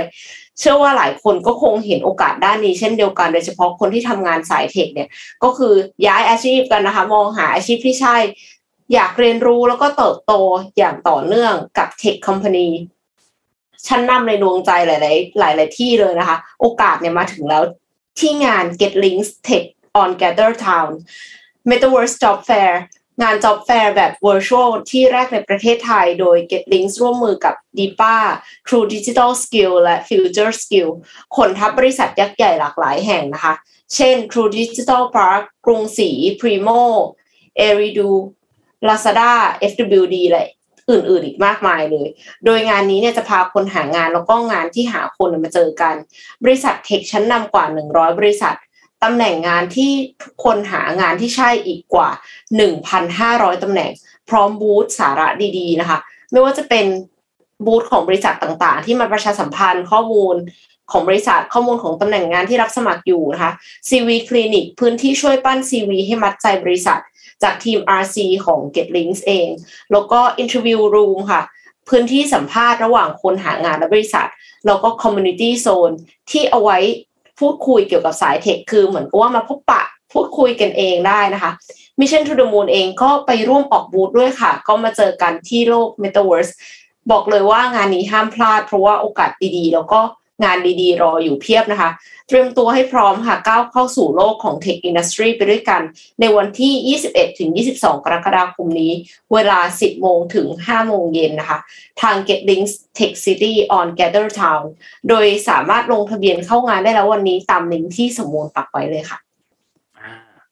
เออเคยเคยใช้กันไหม Gather Town นนท์กับเอ็มใช้ปะเคยใช้แต่ว่าใช้ของคนอื่น คือไม่เคยแบบว่าสร้างของตัวเองค่ะไม่ได้ยังไม่สร้างอ๋อยังไม่รับเหมือนของ a n i t e c h นะคะ เฮ้ยบริษัทพี่ใช้ Gather Town ตอนนี้ใช้เป็นแพลตฟอร์มหลักในการประชุมในการอะไรกันเลยนะเออแล้วมันน่ารักนะคืออยากให้ผู้ผู้ฟังลองไปใช้กันดู มันออกแบบไว้ดีฮะ สมมติอ่าคือคุณต้องสร้างออฟฟิศก่อนใช่ไหมที่ออฟที่อ่าทีม Tech พี่เขาเริ่มก่อนนะเขาเอาเอามาใช้ก่อนจากนั้นเนี่ยทีมออฟฟิศพี่เขาเอ้ยดูแล้วน่าสนใจ ก็เลยสร้างคนสร้างนี่ไม่ใช่ไม่ใช่หัวหน้าฝ่ายการตลาด ไม่ใช่น้องอายุยี่สิบสามที่บริษัทนะ เป็นพี่หัวหน้าบัญชีอายุห้าสิบเอ็ดนะฮะ สร้างเป็นเก็ตตัวลิงอย่างขได้องสร้างการแบบสุดปรับเออตัวเออสร้างเมตาเวิร์สแกทำหมดเลยนะทำเสร็จแล้วก็มาจัดแจงให้ทุกคนเนี่ย เข้าไปอยู่เออมันออกแบบดีฮะสมมติคุณจะประชุมกันใช่ไหมมันก็จะมีห้องประชุม คุณเข้าไปในห้องประชุมเนี่ยคุณก็จะได้ยินเสียงคุณออกมานอกห้องประชุม คุณก็จะไม่ได้ยินเสียง คุณอยากจะเดินไปเจอกันเนี่ยเอออยากจะคุยกันเนี่ยคุณต้องเดินไปหาเจ้าตัวก่อนจะจะคุยกัน ก็จะได้ยินเสียงคนอื่นก็จะไม่ได้ยินเสียงเวลาเราคุยกันเอาสไลด์ขึ้นเอาสไลด์ลง เอ้ย Gather Town นี่ สะดวกในการทำงานมากนะฮะแล้วก็ไม่ค่อยสะดุดไม่ค่อยอะไรด้วยแนะนำมาแนะนำให้ให้ลองให้ลองใช้ดูนะครับแล้วก็นี่ลองไปงาน job fair ได้ นี่พูดถึงอีเวนต์นะเอ็มพูดถึงอีเวนต์ job fair พี่มาอีเวนต์หนึ่งฮะเป็นอีเวนต์ที่เป็นที่กล่าวกล่าวขานกันมากนะฮะโจทย์จันกันมากมาเป็นเวลายาวนานพอสมควรเป็นเดือนๆน่ะนะครับ นั่นก็คือแมตช์ประวัติศาสตร์อ่าลิเวอร์พูแดงเดือดแมนเชสเตอร์ยูไนเต็ดแดงเดือดนะฮะที่จะจัดอันนี้ที่ นะฮะสนามราชมังคลากีฬาสถานนะครับ คือเป็นแมตช์ที่มีคอนเทนต์เยอะจริงๆนะฮะตั้งแต่เริ่มขายตั๋วจนวันนี้นะฮะจะเริ่มฟุตบอลจะเริ่มเตะกันวันนี้นะครับ ก็เขาเขาลงทุนเยอะนะ คือคุณวินิตเลิศรัตนชัยเนี่ยซึ่งเป็นเอ่อเอ่อผู้เอ่อเป็นกรรมการผู้จัดการของ Fresh Air ที่เป็นคนจัดงานนี้นะครับ สนามราชมังนี่เขาเปลี่ยนหญ้าเลยนะฮะนนท์ฮะอืมเขาเปลี่ยนหญ้าเนี่ยไปใช้หญ้า paspalum แบบเดียวกับที่สนามโอลด์แทรฟฟอร์ดซึ่งเป็นสนามหญ้าของเอ่อของสโมสร Manchester แมนเชสเตอร์ยูไนเต็ดนะครับเพราะฉะนั้นคุณวินิตก็การันตีว่าจะได้เห็นทั้งสองทีมเล่นกันเต็มที่เหมือนกับอยู่ในสนามพรีเมียร์ลีกแน่นอนนะครับถึงแม้จะเป็นเกมแรกในช่วงของการ pre-season ของทั้งสองทีมนะครับก็ฝั่งของปีศาจแดงแมนเชสเตอร์ยูไนเต็ดเนี่ยล่าสุดนี่มาเยือนไทยตั้งแต่ปี 2013 เลยนะครับ เพราะฉะนั้นนี่คือเกมแล้วก็ที่สำคัญอันนี้เป็นเกมแรกอย่างเป็นทางการของกุนซือคนใหม่อย่างอีริกเทนฮากที่เพิ่งเข้ามาคุมทีมในฤดูกาลนี้นะครับ ก็ทีมของเทนฮากนี่เขามีเวลาซ้อมมากกว่าลิเวอร์พูลนะประมาณสักหนึ่งสัปดาห์เพราะปิดฤดูฤดูกาลไปเร็วกว่า เพราะฉะนั้นอาจจะมีความพร้อมมากกว่านะครับ แต่ว่าที่น่าเสียดายมากแล้วก็เป็นที่พูดถึงก็คือ คริสเตียโนโรนัลโดซึ่งเป็นสตาร์อันดับหนึ่งของทีมไม่ได้มาด้วยนะครับ แต่ก็ยังมีครับสตาร์คนอื่นก็ยังมาครบครันนะครับบรูโน่แฟร์นันด์สดาบิดเดเคอาแฮร์รี่แม็กไกวร์นะครับเจดอนซานโช มาร์คัสแรชฟอร์ดยังมาครบนะครับ ด้านลิเวอร์พูลเนี่ย ครั้งล่าสุดที่มาเยือนเมืองไทยคือปี 2015 นะครับ ต้องบอกว่า 2015 กับตอนนี้ 2022 เนี่ย สถานการณ์ของลิเวอร์พูลแตกต่างกันมาก เพราะว่าเมื่อ 2015 เนี่ย เป็นทีมที่ไปที่ไหนก็อายเขานะครับ เพราะว่าไม่เคยจะได้แชมป์เลยนะฮะ แต่ว่า ตอนนี้เนี่ยก็คือเป็นทีมเรียกว่าลงถ้วยไหนก็ทีมเป็นทีมเต็งทุกถ้วยนะครับ ก็ยังมาขนมาเต็มนะครับ เต็มชุดเลยโดยเฉพาะดาวยิงที่เพิ่งซื้อเข้ามาแล้วก็เป็นสถิติของสโมสรเลยนะครับดังดาร์วินนูนเญซนะครับครับ ก็คุณมินิกก็บอกว่าเกมนัดนี้นะครับ ทีมปีศาจแดงจะได้สวมเสื้อสีแดงชุดใหม่ ซึ่งเพิ่งเปิดตัวแบบสดๆร้อนๆไป แล้วก็วางขายพร้อมกันทั่วโลกเมื่อวันที่ 8 กรกฎาคมที่ผ่านมานะครับ ส่วน หงแดงลิเวอร์พูลก็จะมีภาพหลุดว่าจะลงเป็นชุดสีขาวนะครับเป็นเสื้อชุดเยือนที่จะทำการเปิดตัวอย่างเป็นทางการในวันที่ 12 กรกฎาคมลงแข่งขันนะครับก็เรียกว่าใช้เวทีรัชมังกีฬาคลากีฬาสถานเนี่ยเป็นเวทีในการเปิดตัวเสื้อแข่งอ่าชุดใหม่นะครับ แล้วก็อีกปรากฏการณ์สำคัญที่จะได้เห็นในวันที่จะถึงนี้ก็ครับก็คือการ เปิดตัวงานคอนเสิร์ตการเปิดการแข่งขันของแจ็คสันหวังนะครับนักร้องหนุ่มจากวงก็ d เซเว่นที่จะมีการแสดงมินิคอนเสิร์ตในช่วงเวลา 6 โมงเย็นนะครับเป็นเวลาประมาณ 1 ชั่วโมงก่อนที่ฟุตบอลจะเริ่มต้นในช่วงเวลา 2 ทุ่มนะครับก็การแสดงคอนเสิร์ตนะครับก่อนนัดชิงชนะเลิศหรือว่านัดฟุตบอลรายการสำคัญสำคัญเนี่ยก็ก็ก็หลังๆนี่ก็ทำกันเยอะนะฮะทำกันจนน่าจะเป็นเรื่องปกตินะครับ ทีนี้ไปดูบทสัมภาษณ์ของคุณวินิตบ้างนะครับ นักนักข่าวก็นะติดตามคุณวินิตเยอะนะครับ ในประเด็นเรื่องของเอ่อการจำหน่ายตั๋วโดยเฉพาะเรื่องการจำหน่ายตั๋วนี่แหละนะครับ ก็นะมีบางช่วงบางตอนนะครับผมยกมานะครับ นักข่าวก็ถามว่าการเชิญการเชิญแจ็คสันหวังมานี่คิดว่าจะตอบโจทย์หรือเปล่านะครับ คุณวินิตก็บอกว่า เราวางแผนมาตั้งแต่แรกแล้วนะว่างาน The Match Bangkok Century Cup 2022 คือการเติมเต็มของ Entertainment กับสปอร์ตที่จะต้องเดินไปด้วยกันนะครับเพราะฉะนั้นก็จะเห็นรูปแบบการโชว์ฟุตบอลในโลกที่จะมีเซเลบดัง ๆ ระดับนี้เนี่ยมาแสดงร่วมด้วยนะครับบ้านเราก็ยังไม่มีการจัดอีเวนต์ใหญ่แบบนี้มานานมากแล้วนะครับเพราะฉะนั้นวันนี้จะเริ่มต้นกันใหม่ก็เป็นการทำ Opening Live Show ก็เป็นเรื่องสำคัญมากที่จะกระชากหัวใจของทุกคนให้มารวมกันเป็นหนึ่งเดียวนะครับ ส่วนความพร้อมของนักกีฬานะครับ ก็กิจกรรมก็จะเริ่มต้นตั้งแต่ 11 โมงเป็นต้นไปเลยนะครับของวันนี้นะครับ เวลา 15 นาฬิกาก็จะเปิดประตูให้ผู้ชมเข้าก่อนสนามได้นะได้เข้าเข้าสนามได้นะครับ แล้วก็6นาฬิกาก็เคารพธงชาติเสร็จแจ็คสันหวังจะขึ้นโชว์1ชั่วโมงเต็ม จบที่ 19 นาฬิกา จากนั้นพักประมาณ 10-15 นาที แล้วก็จะถึงเวลาของฟุตบอลนะครับ นักฟุตบอลทั้งสองทีมก็จะมาที่สนามตั้งแต่9โมงเช้านะครับ แล้วก็ ฝึกซ้อมอะไรก็ว่ากันไปนะครับ ส่วนโรนัลโดที่มาไม่ได้ก็ คุณมินี่ก็บอกว่าก็น่าเสียดายนะครับ แต่ว่าก็น่าจะสตาร์คนอื่นก็ยังมีให้ดูอยู่นะครับนักข่าวถามคุณมินี่ครับว่าเอ๊ะการทุ่มเทแรงกายแรงใจกับการจัดงานครั้งนี้นี่คุ้มหรือเปล่านะครับ คุณวินนี่ก็บอกว่าความคุ้มค่าก็คือบ้านเราพร้อมแล้วนะครับ ที่จะต้องเปิดรับทุกมิติของกิจกรรมทางการตลาด กิจกรรมทางการการกีฬานะครับ กิจกรรมทางบันเทิง แล้วก็กิจทับกิจกรรมที่ทำให้เราเดินหน้าเพื่อสร้างความเชื่อมั่น หลังจากนี้ก็เชื่อว่ากรุงเทพและประเทศไทยจะมีความพร้อมในการสร้างสรรค์กิจกรรมอื่น ๆ ให้เกิดขึ้นได้ทุกเรื่องหลังจากนี้นะครับส่วนบัตรนะฮะที่มีดราม่านะครับ คุณวินิก็บอกว่าเราทุกคนก็มีความเห็นอ่าไม่ว่าร้อยคนก็มีร้อยความเห็นนะฮะปัจจุบันความเห็นต่างๆนานาไม่ว่าจะเกิดอะไรขึ้น ตัวผมเองก็น้อมรับและทุกคนก็น้อมรับก็เป็นสิ่งทุกสิ่งก็เป็นเรื่องดีที่จะเอาไปพัฒนาต่อบางเรื่องที่เป็นความบกพร่องก็ปรับเข้าไปปรับปรุงแล้วก็พัฒนาต่อเพื่อเป้าหมายสูงสุด คือการมองโลกในแง่ที่ดีขึ้นและช่วยกันทำให้คนไทยเราร่วมกันเป็นเจ้าภาพที่ดีนะครับ ส่วนปัญหาว่าเอ๊ะปัญหาต่างๆ เรื่องเกี่ยวกับบัตรเนี่ยเคลียร์หมดหรือยังนะครับคุณวินิก็ชี้แจงว่า ข้อที่จริงก็บอกหมดเรียบร้อยแล้วนะครับ ข้อที่จริงก็คือ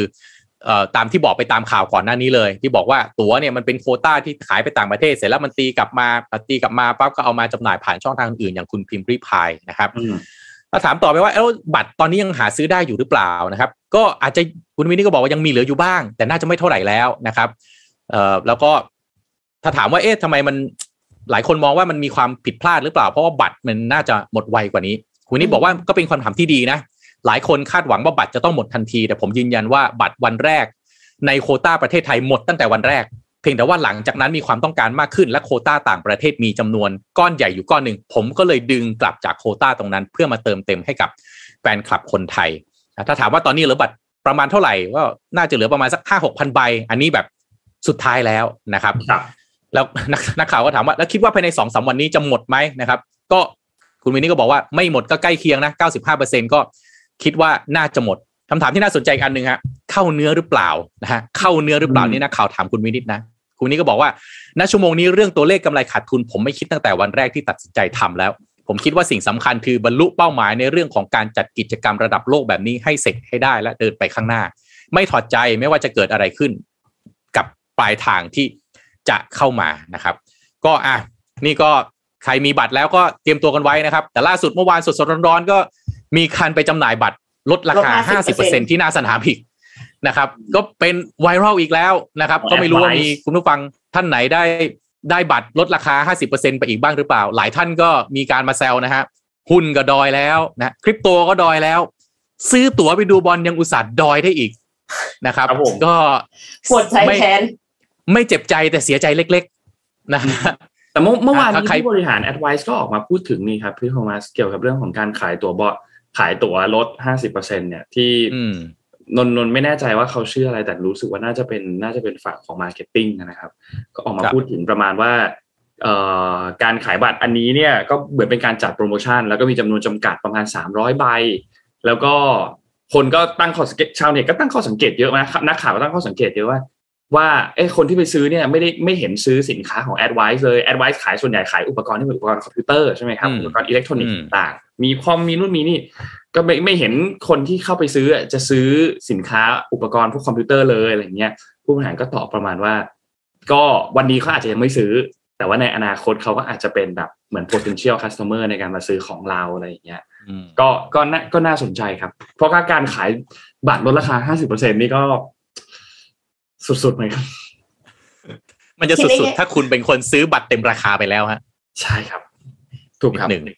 ปัญหาอ๋อคือเราก็ไม่รู้ไม่มีทางรู้ว่า Advice เนี่ยได้ราได้บัตรมาในราคาเท่าไหร่ด้วย อยากให้คิดอย่างนี้ฮะคุณผู้ฟังฮะ ซื้อก่อนเลือกที่นั่งก่อนเท่านั้นเองฮะ ได้ที่นั่งที่ถูกใจไงฮะ เท่านั้นเองนะ ก็คิดอย่างนั้นอาจเพราะจะว่าก็สบายใจคล้ๆเหมือนตั๋วเครื่องบินนะคะตั๋วเครื่องบินเนี่ยมันก็ dynamic pricing เหมือนกัน คือขึ้นอยู่กับว่าอืมคุณซื้อเมื่อไหร่ แล้วสุดท้ายเลยตอนที่แบบเครื่องจะออกแล้ว แล้วมันยังไม่เต็มอะราคาก็มีโอกาสที่จะลดลงมามาก ๆ ได้เหมือนกันนะ คือหมายถึงว่า อันนี้เอ็มไม่แน่ใจว่าที่ประเทศไทยเนี่ยเขาทำราคากันยังไง แต่คือที่สหรัฐอเมริกามันเป็นอย่างนั้นเลย คือเข้าครั้งหนึ่ง เข้าเครื่องหนึ่งกับเข้าอีกเครื่องหนึ่งเนี่ย ราคาไม่เหมือนกัน แล้วก็คือบางทีเวลาคล้ายๆกันครับที่จะให้เอาเอาตรงๆเอ็มซื้อตั๋วเครื่องบินพี่เคยเจอแต่แพงขึ้น พี่ไม่เคยเจอถูกลง จริงเหรอแต่เอ็มเคยเจอนะจริง แต่เอ็มต้องใช้แบบแพงขึ้นคอมคนละเครื่อง ถ้าถ้าอ่าไอพีเดิมอะ มันจะไม่เป็นอย่างนั้นอืมมันจะแพงขึ้นเรื่อยอืมๆแต่ว่าพอพอจะจองตั๋วไปเที่ยวมันต้องนั่งอยู่ในห้องคอมเลยมันก็ย้ายเครื่องไปย้ายไปย้ายมาอืมเข้าใจนี่แต่เมื่อวานนะคอนเทนต์ไวรัลสุดนี่ต้องยกให้เขาคนนี้ฮะ ขโมยทุกซีน ต้อมเสริมยนต์ทำไมฮะเรื่องเกิดอะไรขึ้นฮะคือคือเวลานักเตะเข้ามาถึงสนามบินใช่ไหมก็ต้องมีรถบัสไปรับไงใช่ป่ะ รถครับบัสของนักเตะระดับนี้เขาก็ต้อง wrap รถสวยงามอ่าใช่ไหมเดี๋ยวทีมงานเอารูปมาหน่อยลิเวอร์พูลเป็นแมนยูว่าไปลิเวอร์พูลเขาก็ wrap รถมาเลย you will never walk alone คันสีแดงแป๊ดยังไงนักเตะเดินมาต้องเห็นแน่นอนนะครับ แต่ก็ไม่รู้ด้วยเหตุผลกลไกนะครับเขาบอกนักเตะอาจจะเข้าใจผิดหรือเปล่า มันมีรถอีกคันคันสีขาวจอดต่อหลังอยู่นะครับ ไอคนเจ้าของต้อมเสริมยนต์นี่เขาก็ไปเขาก็ไปดูแลด้วยตัวเองนะเขาก็ไปรออยู่บนรถคันสีแดงอะ นักเตะฮะโมฮัมเหม็ดซาร่านะครับดาวินนูเยสนะฮะเอ่อเวอร์จิลฟานได้ทั้งนั้นเดินไปขึ้นคันสีขาวที่อยู่ข้างหลังเฉยเลยนะฮะทีนี้พอถ่ายรูปออกมาฮะมันเลยไม่เห็นโลโก้ลิเวอร์พูลเห็นแต่โลโก้ต้อมเสริมยนต์ครับผมนะฮะเลยขโมยทุกซีนเมื่อวานนี้ฮะนะครับอืมว่า เออนัก เอ๊ะ มารับนักเตะระดับโลก ใช้รถต้อมเสริมยนต์ครับต้อมเสริมยนต์นี่เลยเป็นคอนเทนต์แบบดังไปเลยครับ เมื่อวานนี้ ขโมยทุกซีนได้ดังจริงได้ branding ไปเลยดังจริฮะคือคือรถที่ wrap คือจอดข้างๆใช่ไหมครับพี่จอดโทมัสข้างจอดอยู่ๆนักเตะเข้าใจผิด นักเตะเข้าใจผิดว่าอ๋อนึกว่าเดี๋ยวจะต้องใส่เสื้อทีมเยือนสีขาวใช่ไหมอ่าเลยนึกว่าเอารถสีขาวมารับ แล้วก็ต้อมเสริมยนต์อ่านไม่ออก นึกว่าแบบเขียนเป็นภาษาไทยว่าว่าลิเวอร์เชียร์แมนพูลเชียร์ลิเวอร์พูลอะไรทำนองนี้เรียบร้อยนักตะก็เลยเดินขึ้นรถคันนี้ไปนะครับ อ่า อันนี้ก็ เมื่อวานนี้พีต้อมอาเสริมร์ยแวนต์ยูนี่มีไม่คนรู้ไปเท่าไหร่เลยนะคะครับคนไปเจาะแบบโอ้โหเขากิจการอยู่ที่ไหนอะไรยังไงเลยนะ ได้คอนเทนต์ไปเต็มๆนะฮะนี่บางคนเอาเลขเลขทั้งเบอร์โทรเลขทะเบียนรถไปแล้วฮะเรียบร้อย นี่รอแล้ววันที่อีกสี่16วันรอซื้อหวยละถูกต้องครับ แม่นะฮะก็รอติดตามดูครับ คืนนี้ก็ขออย่างเดียวคือขอให้ฝนอย่าตกแล้วกันนะครับ เพราะว่าแต่นี่จะเป็ตกแต่เช้าแล้วเนาะใช่ไหมใช่เมื่อเช้ามีตกนิดหน่อยครับ ถ้าฝนเออตกถ้าตกตแต่อนเช้าคืนก็นี้นี่จะโอ้โหเลวร้ายมากครับ จะเป็นโอ้โหใครใครเคยไปราชมังคลากีฬาสถานนี่ถ้ารู้รู้ว่า น่าจะรู้ว่าถ้าฝนตกทีนี่โอ้โหเข้าออกนี่ ตั้งแต่รถยนต์ยันเดินเท้าเข้าสนามนี่สุดๆจริง ๆ ฮะสุดคเพรับราะฉะนั้นอย่าตกเลยครับ อย่าตกเลยฮะ จริงครับค่ะอะพามาดูข่าวถัดไปกันต่อครับพามาดูตัวเลขของการส่งออกในประเทศไทยกันนิดหนึ่งครับ เมื่อเดือนพฤษภาคมที่ผ่านมาเนี่ยนะครับ ต้องบอกว่าตัวเลขส่งออกเนี่ยทรงตัวนะครับจากเดือนก่อนหน้านะครับ ก็ทำให้ทางด้านของ SCB EAC เนี่ยเขามีการปรับการคาดการณ์การส่งออกนะครับ แล้วก็เดี๋ยวเราจะเล่าให้ฟังว่ามันเป็นยังไงนะครับ เราได้ยินกันบ่อยๆเนาะว่าเศรษฐกิจของทั่วโลกตอนนี้เนี่ยชะลอตัวลงนะครับ แล้วก็ภาคส่วนหนึ่งที่เกี่ยวข้องกับเศรษฐกิจเนี่ยก็คือภาคของการส่งออกใช่ไหมครับ EAC เนี่ยเขาปรับลดประมาณการการส่งออกของไทยลงเนี่ยนะครับจากเดิมเนี่ยอยู่ที่ 6.1%ปรับลดลงมาอีกเหลืออยู่ที่ 5.8%นะครับซึ่งก็เป็นไปตามความเสี่ยงของเศรษฐกิจโลกในปัจจุบันตอนนี้นะครับ ทีนี้การส่งออกของไทยในเดือนพฤษภาคมเนี่ยต้องบอกว่าขยายตัวมาต่อเนื่อง เป็นเดือนที่ 15 แล้วนะครับ แต่ว่าก็ยังทรงทรงตัวจากเดือนก่อนหน้านี้นะครับ ในเดือนพฤษภาคมปี 2022 เนี่ยนะครับ การส่งออกของไทยเนี่ยมูลค่าอยู่ที่ 25,509 ล้านดอลลาร์สหรัฐนะครับซึ่งถ้าคิดเป็น year on year แล้วเนี่ยขยายตัวมา 10.5%นะครับ ถัดมานะครับก็เร่งตัวขึ้นมาจากเดือนเมษายนเนี่ยที่ 9.9%เนี่ยเร่งตัวขึ้นมาเล็กน้อยนะครับ ก็นับว่าเป็นการขยายตัวขึ้นมา 15 เดือนติดกันนะครับ แต่ว่าถ้าเทียบกันกับในเดือนกุมภาพันธ์เนี่ยก็ถือว่าชะลอตัวลง นะครับกับเดือนกุมภาพันธ์ในตอนนั้นที่โตขึ้นมา 16.2%แล้วก็เดือนมีนาคมที่โตขึ้นมา 19.5%นะครับแต่อะไรก็ตามก็ยังถือว่าเป็นการขยายตัวอยู่นะครับถ้าเราหักทองคำออกไปนะครับการส่งออกในเดือนพฤษภาคมเนี่ยจะขยายตัวอยู่ที่ 12.5%นะครับและถ้าพิจารณาการเทียบกันกับในเดือน เมษายนเนี่ยนะครับจะพบว่าการส่งออกของไทยเนี่ยทรงตัวจากเดือนก่อนหน้าเนี่ยอยู่ที่ติดลบ 0.11%นะครับหรือว่าเอมันออนมันเนี่ยนะครับก็ทำให้ภาพรวมใน 5 เดือนแรกของปีนี้เนี่ยก็โตอยู่ที่ประมาณ 12.9%นะครับถ้าหากทองคำออกก็จะอยู่ที่ 10.3%นะครับแล้วส่วนไหนที่ขยายตัวได้ดีนะครับภาพรวมของการส่งออกเนี่ยสินค้าส่วนใหญ่ขยายตัวได้ แต่ว่ามีบางหมวดที่มันหดตัวหรือชะลอตัวลงนะครับยกตัวอย่างครับสินค้าเกษตร เป็นสินค้าที่ต้องบอกว่าขยายตัวได้ดีมาก ขยายดีอย่างต่อเนื่องเลย แล้วก็ขยายตัวมาดีที่สุดนับตั้งแต่ต้นปีอยู่ที่ 21.5%นะครับ ซึ่งก็ทำให้สินค้าเกษตรเนี่ยก็ได้รับอานิสงส์จากอะไรหลายๆอย่าง ไม่ว่าจะเป็นด้านปริมาณแล้วก็ผลผลิตในไทยที่ดีตามปริมาณน้ำฝน แล้วก็ปริมาณน้ำในเขื่อนที่มีความเพียงพอนะครับ และด้านราคาจากการชะงักของอุปทานสินค้าเกษตรในตลาดโลก ไม่ว่าจะเป็นสงครามที่เกิดขึ้นในยูเครน มาตรการการห้ามส่งออกสินค้าเกษตรจาก และก็อาหารในหลาย ๆ ประเทศนะครับ นอกจากนี้กลุ่มที่เป็นอุตสาหกรรมเกษตร หรือกลุ่มอาหารก็ขยายตัว 32.7%นะครับซึ่งก็มีปัจจัยหนุนหลายอย่างในเดือนพฤษภาคมที่ผ่านมานะครับ ไม่ว่าจะเป็นสินค้าอย่างผลไม้สด ผลไม้แช่เย็น ผลไม้แช่แข็ง ผลไม้แห้ง ผลิตภัณฑ์ที่เป็นมันสำปะหลังแล้วก็น้ำตาลทรายก็ขยายตัวนะครับทางด้านของสินค้าอุตสาหกรรมเนี่ยมีการขยายตัวอยู่ที่ 4.2%นะครับซึ่งสินค้าที่เป็นปัจจัยหนุนสำคัญ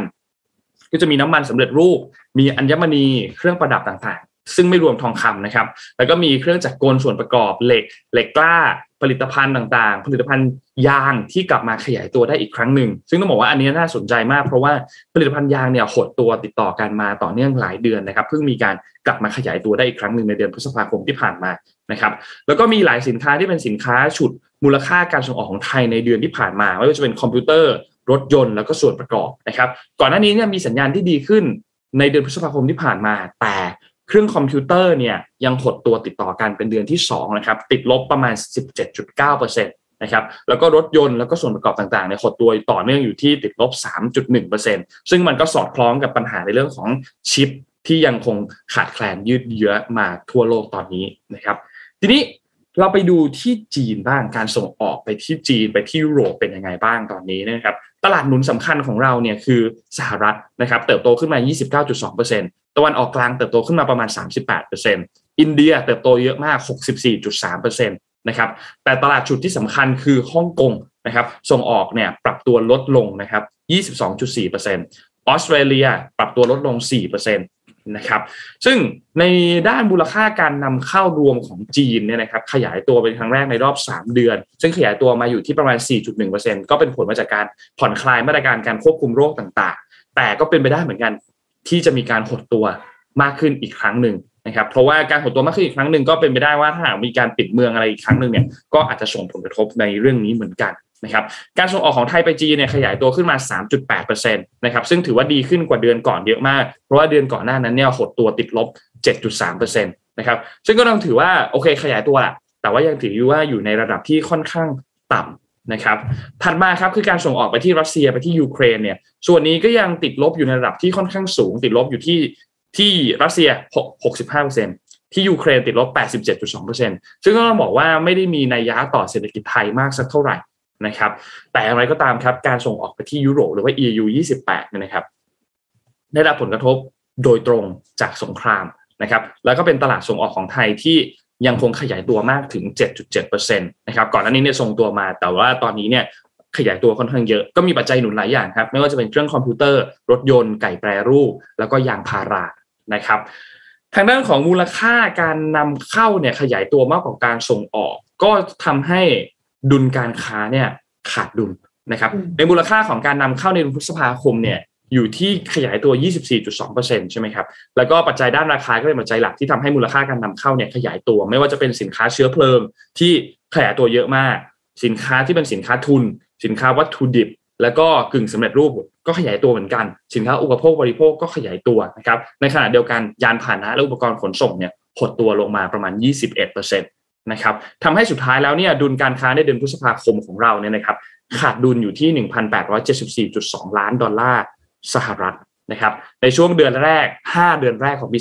2022 ไทยขาดดุลรวมกันแล้วเนี่ย4,726.6 ล้านดอลลาร์สหรัฐนะครับ ก็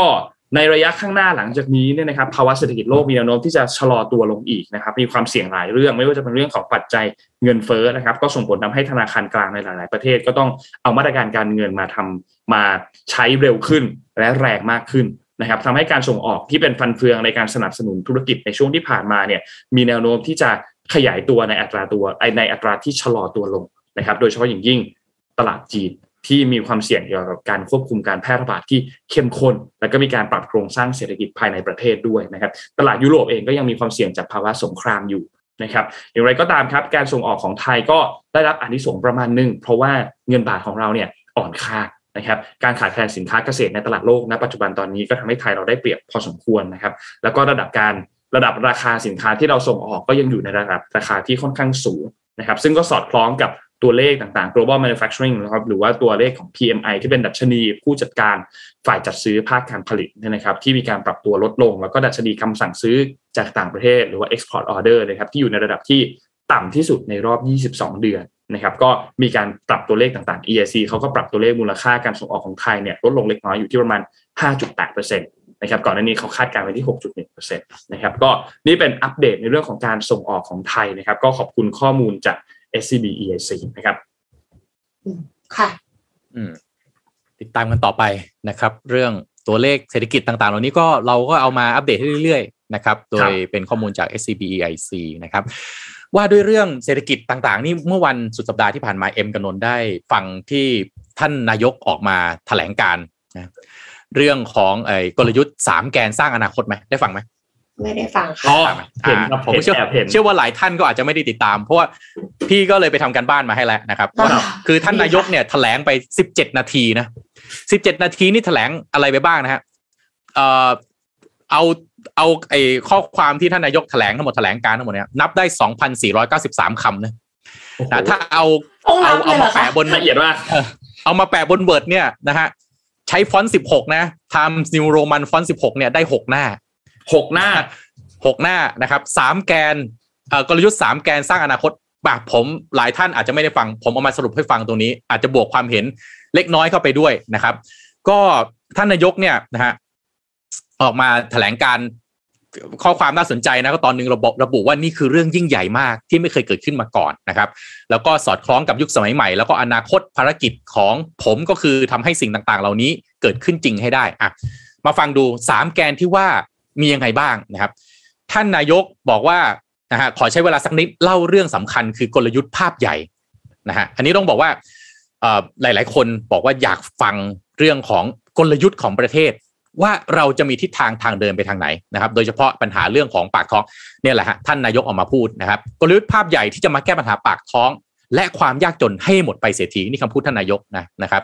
ที่ผ่านมาหลายรัฐบาลที่เข้ามาบริหารประเทศในช่วงระยะสั้น ๆ ได้ดำเนินยาได้ดำเนินนโยบายระยะสั้น แก้ปัญหาความยากจนเฉพาะหน้า หรือมีโครงการลดแลกแจกแถมต่างๆ ซึ่งแน่นอนว่าบางโครงการเป็นสิ่งที่ควรทำอย่างยิ่ง โดยเฉพาะในยามวิกฤต เพื่อช่วยบรรเทาความเดือดร้อนของประชาชน แต่โครงการแบบนั้นไม่ใช่วิธีที่จะแก้ปัญหาความยากจนได้อย่างยั่งยืนและแน่นอนว่าวิธีการเหล่านั้น ไม่ทำให้ใครรวยขึ้นมาได้ ผมกำลังขับเคลื่อนกลยุทธ์ภาพใหญ่ที่มี 3 แกนหลักนะครับที่จะมายกระดับความรุ่งเรืองของประเทศ เป็น 3 แกนหลักที่กำลังจะเสร็จ และกำลังพร้อมที่จะช่วยเราทุกคนได้ในอนาคตอันใกล้นี้ แกนที่ 1 คือโครงสร้างพื้นฐานที่สำคัญของประเทศที่ใหญ่ที่สุด บูรณาการมากที่สุดในประวัติศาสตร์ประเทศไทยนะครับ อะไรบ้างรถไฟ ถนน สนามบิน ท่าเรือที่ถูกแอบมาออกแบบมาเพื่อยกระดับความรุ่งเรืองมั่งคั่งของทุกคน โครงการที่ต้องใช้ระยะเวลาก่อสร้างยาวนานหลายปี ตอนนี้ใกล้จะเสร็จสมบูรณ์แล้วนะครับ ก็ประเด็นหลักๆของแกนที่หนึ่งนะฮะจริงท่านนายกพูดยาวมากกว่านี้นะครับว่าประเทศไทยต้องบอกว่าเราลงทุนเยอะมากๆ ในช่วงในระยะเวลาต่างๆที่ผ่านมา สิ่งที่ท่านนายกพูดอันนี้ถ้ามาถ้ามาวิเคราะห์ต่อเนี่ย แปลว่าหลังจากนี้ รัฐบาลจะลงทุนในโครงสร้างพื้นฐาน โดยเฉพาะ เกี่ยวกับการคมนาคมและขนส่งอีกจำนวนมากคำถามคือเอาเงินมาจากไหน นี่ประเด็นที่น่าติดตามนะครับ เงินมาจากไหน ท่านนายกไม่บอกตรงนี้ ในแถลงการ 17 นาที ไม่ได้บอกว่าเอาเงินมาจากไหนสองฉันทามติมีหรือเปล่านะครับ หรือเพียงแค่การผ่านสภาแล้วจบนะครับ จะมีการเลือกตั้งหรือเปล่าไม่พูดถึงนะครับ แล้วงบประมาณที่มันจะต้องลงทุนขนาดนี้เนี่ย จะมีการตรวจสอบอย่างไรล่ะนะครับ เพราะว่าจะต้อง อย่างที่ผมเอาเรื่องของไอ้โครงสร้างพื้นฐานมาคุยให้ฟังบ่อยๆเนี่ยนะครับงบประมาณลงทุนทีเนี่ยเป็นหมื่นล้านเป็นแสนล้านนะครับจะใช้วิธีการแบบไหนอย่างไรนะครับแล้วก็ที่สำคัญท่านยกไม่ได้พูด คนส่วนใหญ่ที่ยากจนจะมีรายได้ขึ้นมาจากไหน เพราะว่าโครงสร้างพื้นฐานต่างๆเหล่านี้ถึงแม้มันจะมีประโยชน์ต่อสภาพเศรษฐกิจก็จริง แต่ถ้าเน้นไปที่เรื่องความยากจนล่ะ สิ่งเหล่านี้จะแก้ปัญหาตรงไหนได้อะแกนที่สองครับแกนที่สองของท่านนายกก็คือ สร้างความมั่งคั่งรุ่งเรืองให้กับคนไทย ในด้านภาคอุตสาหกรรมยานยนต์และอุตสาหกรรมที่ต่อเนื่องเชื่อมโยงกัน เป็นภาคอุตสาหกรรมที่หล่อเลี้ยงเชื่อมโยงไปถึงธุรกิจขนาดใหญ่และธุรกิจขนาดเล็กอีกมากมาย ตลอดจนดึงเงินมหาศาลให้ไหลเข้าประเทศไทยผ่านการส่งออกต่างๆ เป็นตัวขับเคลื่อนความมั่งคั่งรุ่งเรืองของไทย เพราะฉะนั้นผมได้ขับเคลื่อนผมคือท่านนายกนะฮะในแถลงการนะและพยายามทำทุกอย่างเพื่อให้ประเทศไทยเป็นศูนย์กลางที่สำคัญที่สุดแห่งหนึ่งของโลกในการผลิตยานยนต์ไฟฟ้า ซึ่งเป็นอุตสาหกรรมแห่งอนาคตที่สำคัญของโลก เราต้องล็อกผู้ผลิตยานยนต์ทั่วโลกให้อยู่ในประเทศไทย และเราต้องช่วยให้เรื่องต่างๆ ง่ายขึ้นสำหรับเขาในการที่จะลงทุนเพิ่ม และขยายธุรกิจของเขาในประเทศไทย ถ้าทำสำเร็จเส้นทางนี้จะเป็นรากฐานสำคัญที่เกื้อหนุนหล่อเลี้ยงอุตสาหกรรมต่างๆ และประเทศไทยให้มั่งคั่งต่อไปได้อีก 20-30 ปีข้างหน้า เราจะต้องทำให้ราคารถยนต์ไฟฟ้าและค่าใช้จ่ายในการใช้รถยนต์ไฟฟ้ามีราคาถูกลงสำหรับคนไทยทุกคน โดยท่านยกทิ้งท้ายสำหรับแกนที่ 2 บอกว่า ผมจะให้รายละเอียดเพิ่มเติมและความคืบหน้าเกี่ยวกับกลยุทธ์แกนที่ 2 นี้ ประมาณช่วงต้นเดือนหน้า ช่วงต้นเดือนหน้าคือสิงหาคมนะครับเพราะฉะนั้นอันนี้ในแกนนี้เนี่ยถ้าวิเคราะห์ไปเนี่ยฟังแล้วก็อาจจะมันมีมันมีหลักการนะ แต่ไม่มีดีเทลบอกนะครับ ว่าจะทำยังไงให้ไทยเนี่ยเป็นจุดศูนย์กลางของยานยนต์ในอนาคต เพราะว่าถ้ามองกันแบบถอยภาพมองออกมาไกล ๆ ไม่ได้ไปมอง detail เนี่ยนะ เรามี supply chain ขนาดใหญ่มากๆเลยของรถยนต์แต่เป็นรถยนต์แบบโลกเก่าก็คือรถยนต์สันดาปภายใน ถ้าเกิดจะแก้ตรงนี้เนี่ยแปลว่ายกเครื่องหมดเนี่ยต้องอาศัยการลงทุนมหาศาลใช่ไหมครับ การลงทุนแบบนี้จะช่วยอย่างไรรัฐบาลจะมีส่วนเข้าไปอย่างไร ท่านนายกยังไม่ได้พูดนะครับ แล้วก็นอกจากอุตสาหกรรมยานยนต์แล้วล่ะ อุตสาหกรรมอื่นๆล่ะ อยู่ในโฟกัสด้วยหรือเปล่านะครับ แล้วถ้าเกิดไปดูต่างประเทศเนี่ย เป้าหมายของประเทศต่างๆ ที่ต้องการปรับเปลี่ยนมาเป็นอุตสาหกรรมให้รถยนต์ไฟฟ้าเนี่ยมามีส่วนสำคัญ ก็คือเป้าหมายเรื่องของการลดคาร์บอนในอากาศนะทำให้ไอตัวอากาศเนี่ยมันเป็นเรื่องของ green เอ่อเอ่อ green economy นะครับ ให้อากาศสะอาดอันนี้ท่านนายกไม่ได้พูดถึงนะครับ แล้วก็ที่น่าสนใจสนใจมากๆก็คือ แล้วบริษัทใหญ่ ๆ อย่างปตท หรือสารพัดที่มันเกี่ยวกับเรื่องพลังงานเนี่ย เอาด้วยหรือเปล่า อันนี้ท่านยกท่านนายกไม่ได้พูดถึงประเด็นนี้นะครับ นี่ประเด็นแกนที่สามครับ แกนที่สามคือเรื่องเกี่ยวกับการธนาคารของเรา และวิธีการทำงานของธนาคารนี่คำพูดท่านนายกแบบนี้นะตอนนี้ประเทศไทยเรามีประชาชนมากกว่า 30 ล้านคนที่ไม่สามารถกู้เงินได้ และบางคนอาจจะไม่เคยมีบัญชีธนาคารเลยด้วยซ้ำเราต้องกลับมาถามตัวเองว่าทำไมถึงเป็นเช่นนั้น ในเมื่อธนาคาร และเงินกู้จากธนาคารคือหนึ่งในเครื่องมือที่สำคัญที่สุดที่ประชาชนสามารถใช้ในการสร้างอนาคตและความมั่งคั่งให้กับตัวเองได้ รวมทั้งช่วยให้เขาสามารถผ่านช่วงเวลาที่มีปัญหาไปได้ โดยที่ธุรกิจไม่ล้ม หรือไม่ต้องหมดเนื้อหมดตัว ถ้าเราสามารถหาหนทางที่จะทำให้ประชาชน 30 ล้านคนเหล่านั้นเข้าถึงระบบธนาคาร สามารถขอเงินกู้ และใช้บริการต่างๆ จากธนาคารได้ เราก็จะสามารถกระตุ้นความมั่งคั่งรุ่งเรืองให้กับประเทศเราได้ด้วย มีคนเก่งหลายล้านคนที่ทำมาหากินเอง หรือมีธุรกิจเป็นของตนเอง รวมไปถึงมอเตอร์ไซค์รับจ้าง และส่งของและคนที่ทำงานอิสระในโลกของเศรษฐกิจแบบดิจิตอลทำไมเจ้าของร้านค้าขายเล็ก ๆ ตามท้องถนนนะฮะถึงต้องกู้เงินจากธนาคารต่างๆ บ้างก็กู้ได้บ้างไม่ได้บ้างทั้งๆที่ร้านของเขาก็ขายดี มีลูกค้าประจำนี่ผมพูดมาให้แบบย่อๆนะครับ ในความเป็นจริงท่านนายกมีดีเทลเยอะกว่านี้นะฮะธนาคารเนี่ย ต้องท่านนายกก็เลยบอกว่า ธนาคารต้องหาทางที่จะเดินหน้าให้มากกว่านี้ด้วยวิธีการหรือไม่ใช้ระบบแบบเดิมๆ ที่มักจะปล่อยเงินกู้ให้แค่คนรวยธุรกิจใหญ่ ๆ หรือคนที่มีเอกสารทางธุรกิจพร้อมเท่านั้น ถึงเวลาแล้วที่ธนาคารจำเป็นที่จะต้องให้ความสำคัญกับลูกค้าที่เป็นคนตัวเล็ก ๆ และทำมาค้าขายเลี้ยงตัวเองให้มากยิ่งขึ้น คนกลุ่มนี้จะเป็นพลังที่สำคัญมากต่อความรุ่งเรืองแล้วก็เศรษฐกิจของประเทศ ซึ่งต้องส่งเสริมนะครับ ก็ดังที่บอกไปท่านนายกบอกว่า เทคโนโลยีครับ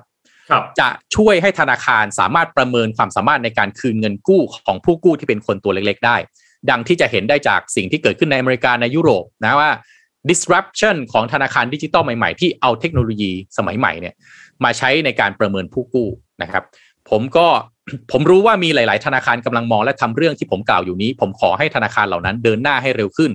และขอให้เป็นพลังที่สำคัญมากยิ่งขึ้นสำหรับสิ่งดีๆของประเทศ และช่วยยกระดับประเทศไทยไปสู่อนาคตที่ดีนะครับ คือประเด็นของธนาคารต้องพูดอย่างนี้ คือธนาคารเนี่ย อันนี้ผมอันนี้ความเห็นของผมแล้วนะส่วนตัวของผมนะ ธนาคารเนี่ยปล่อยกู้เพราะต้องการดอกเบี้ย และความชัวร์ว่าเงินต้นไม่หายถูกไหมฮะเอ็มนนท์ถูกไหมฮะธนาคารเนี่ย บรรยากาศความคึกคักทางการค้าเนี่ย มันจะทำให้กลไกต่างๆ ของเศรษฐกิจมันพัฒนา ยิ่งคึกคัก ธนาคารคนก็จะยิ่งอยากลงทุน ยิ่งอยากลงทุนก็จะวิ่งเข้าหาธนาคาร ธนาคารพอเห็นว่าเศรษฐกิจมันคึกคัก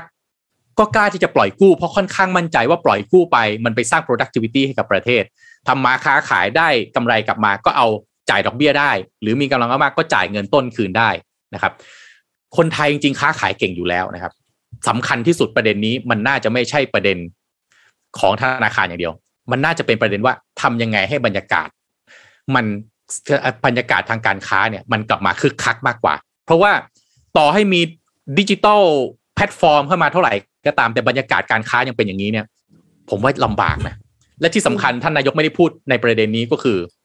หนี้ครัวเรือนนะคือบ้านเราเนี่ย ท่านนายกพูดว่าสามสิบล้านคนจะให้ไปกู้เงิน ให้มีโอกาสกู้เงินได้ ตั้งคำถามว่ากู้เงินไปทำอะไรครับสามถ้าเป็นถ้าถ้าเป็นประชาชนทั่ว ๆ ไป ถ้ากู้ไปที่อยู่อาศัย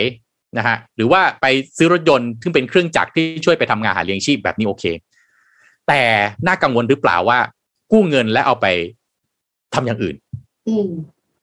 ถ้าเอาไปบริโภคเรื่องของหนี้ครัวเรือน ไม่ก่อให้เกิดรายได้ ก็ยิ่งแย่ใหญ่เลย อืมตองว่าประเด็นสำคัญมันน่าจะเป็นความหมายว่า SME สามล้านรายนี่เอา เอาน่าจะเข้าถึงแหล่งเงินกู้ให้ได้ก่อน ครับ ถูกไหมฮะมากกว่าประชาชน คือประชาชนทั่วไปก็ต้องเข้าถึงแหละนะครับ แต่ถามว่ากู้มาทำอะไรต้องต้องต้องวิเคราะห์ให้ดี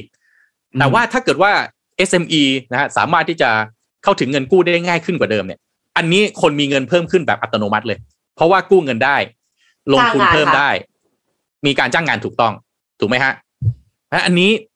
ก็ไม่แน่ใจว่าท่านนายกอาจด้วยแถลงการที่มันยาว เลยพูดไม่หมดหรือเปล่า แต่การที่จะให้ประชาชนอีก 30 ล้านคนเข้าถึงเงินกู้ได้เนี่ย ก็ยังมีความน่าเป็นห่วงอยู่นะครับ ในแง่ของหนี้ภาคครัวเรือน ที่ครับถ้าไปดูรีเสิร์ชทุกอันนะถ้าใครฟังติดตาม Mission Daily Report ของเราเนี่ยรีเสิร์ชหลาย ๆ อันมักจะบอกว่าคนไทยเรากู้เงินไม่ได้กู้ไปเพื่อทำการค้า แต่มันเป็นหนี้ภาคครัวเรือนที่กู้ไปเพื่อใช้จ่ายฟุ่มเฟือยนะครับ อันนี้เราไม่ได้ถูกๆกันนะคือ เรียกว่าความชอบใครความรับผิดชอบใครชีวิตใครก็ชีวิตมันก็จริงอยู่ แต่ว่าถ้ามองแบบภาพรวม นะครับ มันมันมองข้ามตัวถ้าเป็นคนบริหารนโยบายเนี่ยมันมองข้ามประเด็นนี้ไปไม่ได้นะครับเพราะฉะนั้นก็อันนี้คือบทสรุปนะฮะสามแกนที่บอกไปท่านนายกทิ้งท้ายของแถลงการก็บอกว่านี่คือเรื่องยิ่งใหญ่อย่างมากที่ไม่เคยเกิดขึ้นมาก่อนนะแล้วก็สอดคล้องกับยุคสมัยใหม่และอนาคตภารกิจของผมคือทำให้สิ่งต่างๆ เหล่านี้เกิดขึ้นให้ได้จริง ใกล้ถึงเอ่อแล้วก็เราเดินมาได้ไกลแล้วตามกลยุทธ์และตอนนี้ ใกล้ถึงเวลาที่เราจะเก็บเกี่ยวผลประโยชน์ได้แล้ว ขอขอบคุณทุกท่านที่ใจเย็นกับผม ให้ผมได้เอาแผนโครงการที่ยิ่งใหญ่ผลักดันมาสู่การปฏิบัติจริง ผมไม่ใช่คนที่แสดงออกหรือนำเสนออะไรได้เก่งนัก แต่ผมรู้ว่าผมต้องทำอย่างไร เพื่อให้เรื่องใหญ่ ๆ เกิดได้ขึ้นจริงนะแล้วทางไงก็ไล่มาสุดท้ายทิ้งท้าย ลงมือครับ เชื่อมไทยเดินหน้านี่คือแถลงการบทสรุปที่ผมย่อมาให้นะฮะภายในเวลาแค่ประมาณสักสินาทีนะครับเพื่อให้เข้าใจว่าท่านนายกออกแถลงการอะไรมาเมื่อในวันที่ผ่านมาเพราะว่าหลายท่าน ผมไปอ่านคอมเมนต์นะหลายท่านบอกว่า ท่านนายกแถลงเนี่ย รู้จริง ๆ หรือเปล่า ว่าเรื่องที่ท่านแถลงเนี่ยท่านเข้าใจและทำเรื่องนั้นจริง ๆ หรือเปล่า หลายท่าน หลายท่านเอ่ออินฟลูเอนเซอร์หลายท่านที่ผมติดตามนะก็ครับก็ก็ก็พูดในประเด็นนี้นะครับอะก็ติดตามกันดูอาจรอดูอีกอีกแง่หนึ่งคนก็บอกว่าที่ท่านนายกมาพูดเรื่องของการลงทุนต่าง ๆ เนี่ย เพราะว่ามันจะเลือกตั้งด้วยหรือเปล่า พอบอกเรื่องการลงทุนประเด็นมันคืออะไรครับ งบประมาณอยู่ที่นี่ใช่เพราะฉะนั้นถ้าสสคิดจะย้ายพักนะฮะหรือจะ คิดว่าพักมันจะไปอยู่กับท่านนายกแล้วมันจะไม่เวิร์กแล้วเนี่ย คิดให้ดี เพราะว่างบประมาณที่รอกดปุ่มยังมีอยู่เยอะ หรือเปล่าหรือเปล่านะครับ อ่าโอเค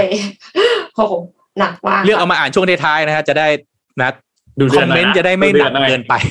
ครับคอมเมนต์จะได้ไม่หนักเกินไปนะครับ ก็ติดตามมาดูคือใจหนึ่งก็เชียร์ให้มันสำเร็จอะพูดตรงๆสำเร็จมันก็ดีกับทุกคนแหละนะครับค่ะคือ ความชอบตัวบุคคลเนี่ย ผมว่าวางไว้ก่อนอืมวางไว้ก่อน ถ้ามันเป็นประโยชน์กับประเทศชาติมาก่อนคนหมู่มาก ถูกไหมอ่า เป็นประโยชน์กับคนหมู่มาก เป็นประโยชน์กับองค์กร ก็ดีและเขาทำได้ ก็ดี แต่ถ้าหลักการดี แต่ปฏิบัติมันไม่ได้ หรือสื่อสารออกมาเพื่อให้ประชาชนร่วมเดินไปด้วยกันไม่ได้เนี่ยทำงานลำบาก เพราะว่างบประมาณที่ว่าทั้งหมดทั้งมวลที่พูดมาครับ นั่นคืองบประมาณจากภาคประชาชนคือภาษีประชาชนทั้งนั้นเลย เพราะฉะนั้นเนี่ย Open Data ไหมนะครับ สื่อสารกับประชาชนตลอดช่วงระยะเวลาที่ทำไหมนะครับ เพราะสุดท้ายแล้วเนี่ย บอกแค่หลักการแล้วบอกให้เชื่อมั่นอย่างเดียวเนี่ย โลกในปัจจุบันไม่ได้ทำงานแบบนั้นแหละครับ โลกในปัจจุบันนะฮะคนกำหนดนโยบาย คนปฏิบัติงาน คนตรวจสอบ และคนจ่ายภาษีเดินร่วมกันเสมอครับนะฮะไม่อยากจะยกตัวอย่างอย่างอาจารย์ชาติชาตินะเพราะว่าสเกลมันเล็กแล้วก็เดี๋ยวจะบอกว่าแหมทำไมก็อาจารย์ชาติชาติอาจารย์ชาติ ผมว่านี่คือนอมปกติเลย เพียงแต่อาจารย์ชาติชาติเขาทำตามมองนอมปกติเท่านั้นเอง อาจารย์ชัชชาติไม่ใช่ standard อาจารย์ชัชชาติไม่ใช่คนกำหนด standard standard มันมีอยู่แล้ว อาจารย์ชัชชาติไปทำตาม standard เท่านั้นเองนั้นถ้าเกิดรัฐบาลของท่านนายกทำได้ตามนั้น ผมว่าก็มีคนสนับสนุนแหละ แล้วก็สิ่งต่างๆ เหล่านี้ก็จะเกิดขึ้นได้นะครับตามนั้นครับ ติดตามตอนต่อไปค่ะ วันนี้น่าจะครบถ้วนไหมคะครบถ้วนครับ คิดว่าคิดว่าครบถ้วนแล้วนะครับ วันพรุ่งนี้เราหยุดหนึ่งวันนะครับวันพุธนะครับ แล้วก็เรากลับมาพบกันอีกครั้งหนึ่งคือวันพฤหัสกับวันศุกร์อีกสองวันนะครับ เพราะฉะนั้นพรุ่งนี้ก็ใครที่หยุดก็พักผ่อนนะครับ แล้วก็เพราะว่าคืนนี้เนี่ยใครที่ไปดูบอลหรือว่าบ้านอยู่แถวๆนั้นเนี่ย บ้านอยู่แถวๆนั้น น่าจะหนักหน่อยนะครับ ถ้าเป็นไปได้ก็วันนี้ก็อย่าอย่าออกไปไหนนะครับ เป็นไปได้ก็อยู่บ้านไปนะครับ work from home นะครับอย่าออกไปไหนครับ เพราะว่าหนักแน่นอนครับ ถนนช่วงแถวแถวสุดๆหัวหมากบริเวณหัวหมากรามคำแหงเนี่ยหนักแน่นอนครับ รับประกันฮะ ติดตั้งแต่ห้วยขวาง ครับผมบอกนเลยนท์ก็คิดเหมือนกันครับว่ามันน่าคจะรับติดก็แต่แถวบ้านนนท์นี่แหละครับ แน่นอนเลยแน่นอนอะเป็นกำลังใจให้แล้วก็ดูให้สนุกฮะ ดูบอลให้สนุกครับนะครับจะล้อเลียนอะไรก็เอาให้มันมีเส้นอ่าให้นิดพอนึงพอนะอย่าอย่ามากเกินไปเพราะสุดท้ายเนี่ย ดูบอลเพื่อความบันเทิงของชีวิตดีกว่านะครับครับอย่าไปเอามาเป็นโอ้โหเรื่องจริงจังนะนะครับครับ วันนี้ขอบคุณ SCB ครับ ผู้สนับสนุนแสนใจดีของเรานะครับ ขอบคุณ SCB มาก ๆ นะครับ และขอบคุณดีน่าโทนิวน้ำเต้าหู้ออร์แกนิก หอมอร่อยดีกับสุขภาพให้คุณออร์แกนิกได้ทุกวันนะครับและขอบคุณท่านผู้ฟังทุกๆท่านนะครับที่ติดตาม Mission Daily Report นะครับก็ขอบคุณทุกคนมากๆนะครับแล้วพบกันใหม่อีกครั้งหนึ่งในวันพฤหัสครับ สวัสดีครับ สวัสดีค่ะครับ Mission Daily Report start your day with news you need to know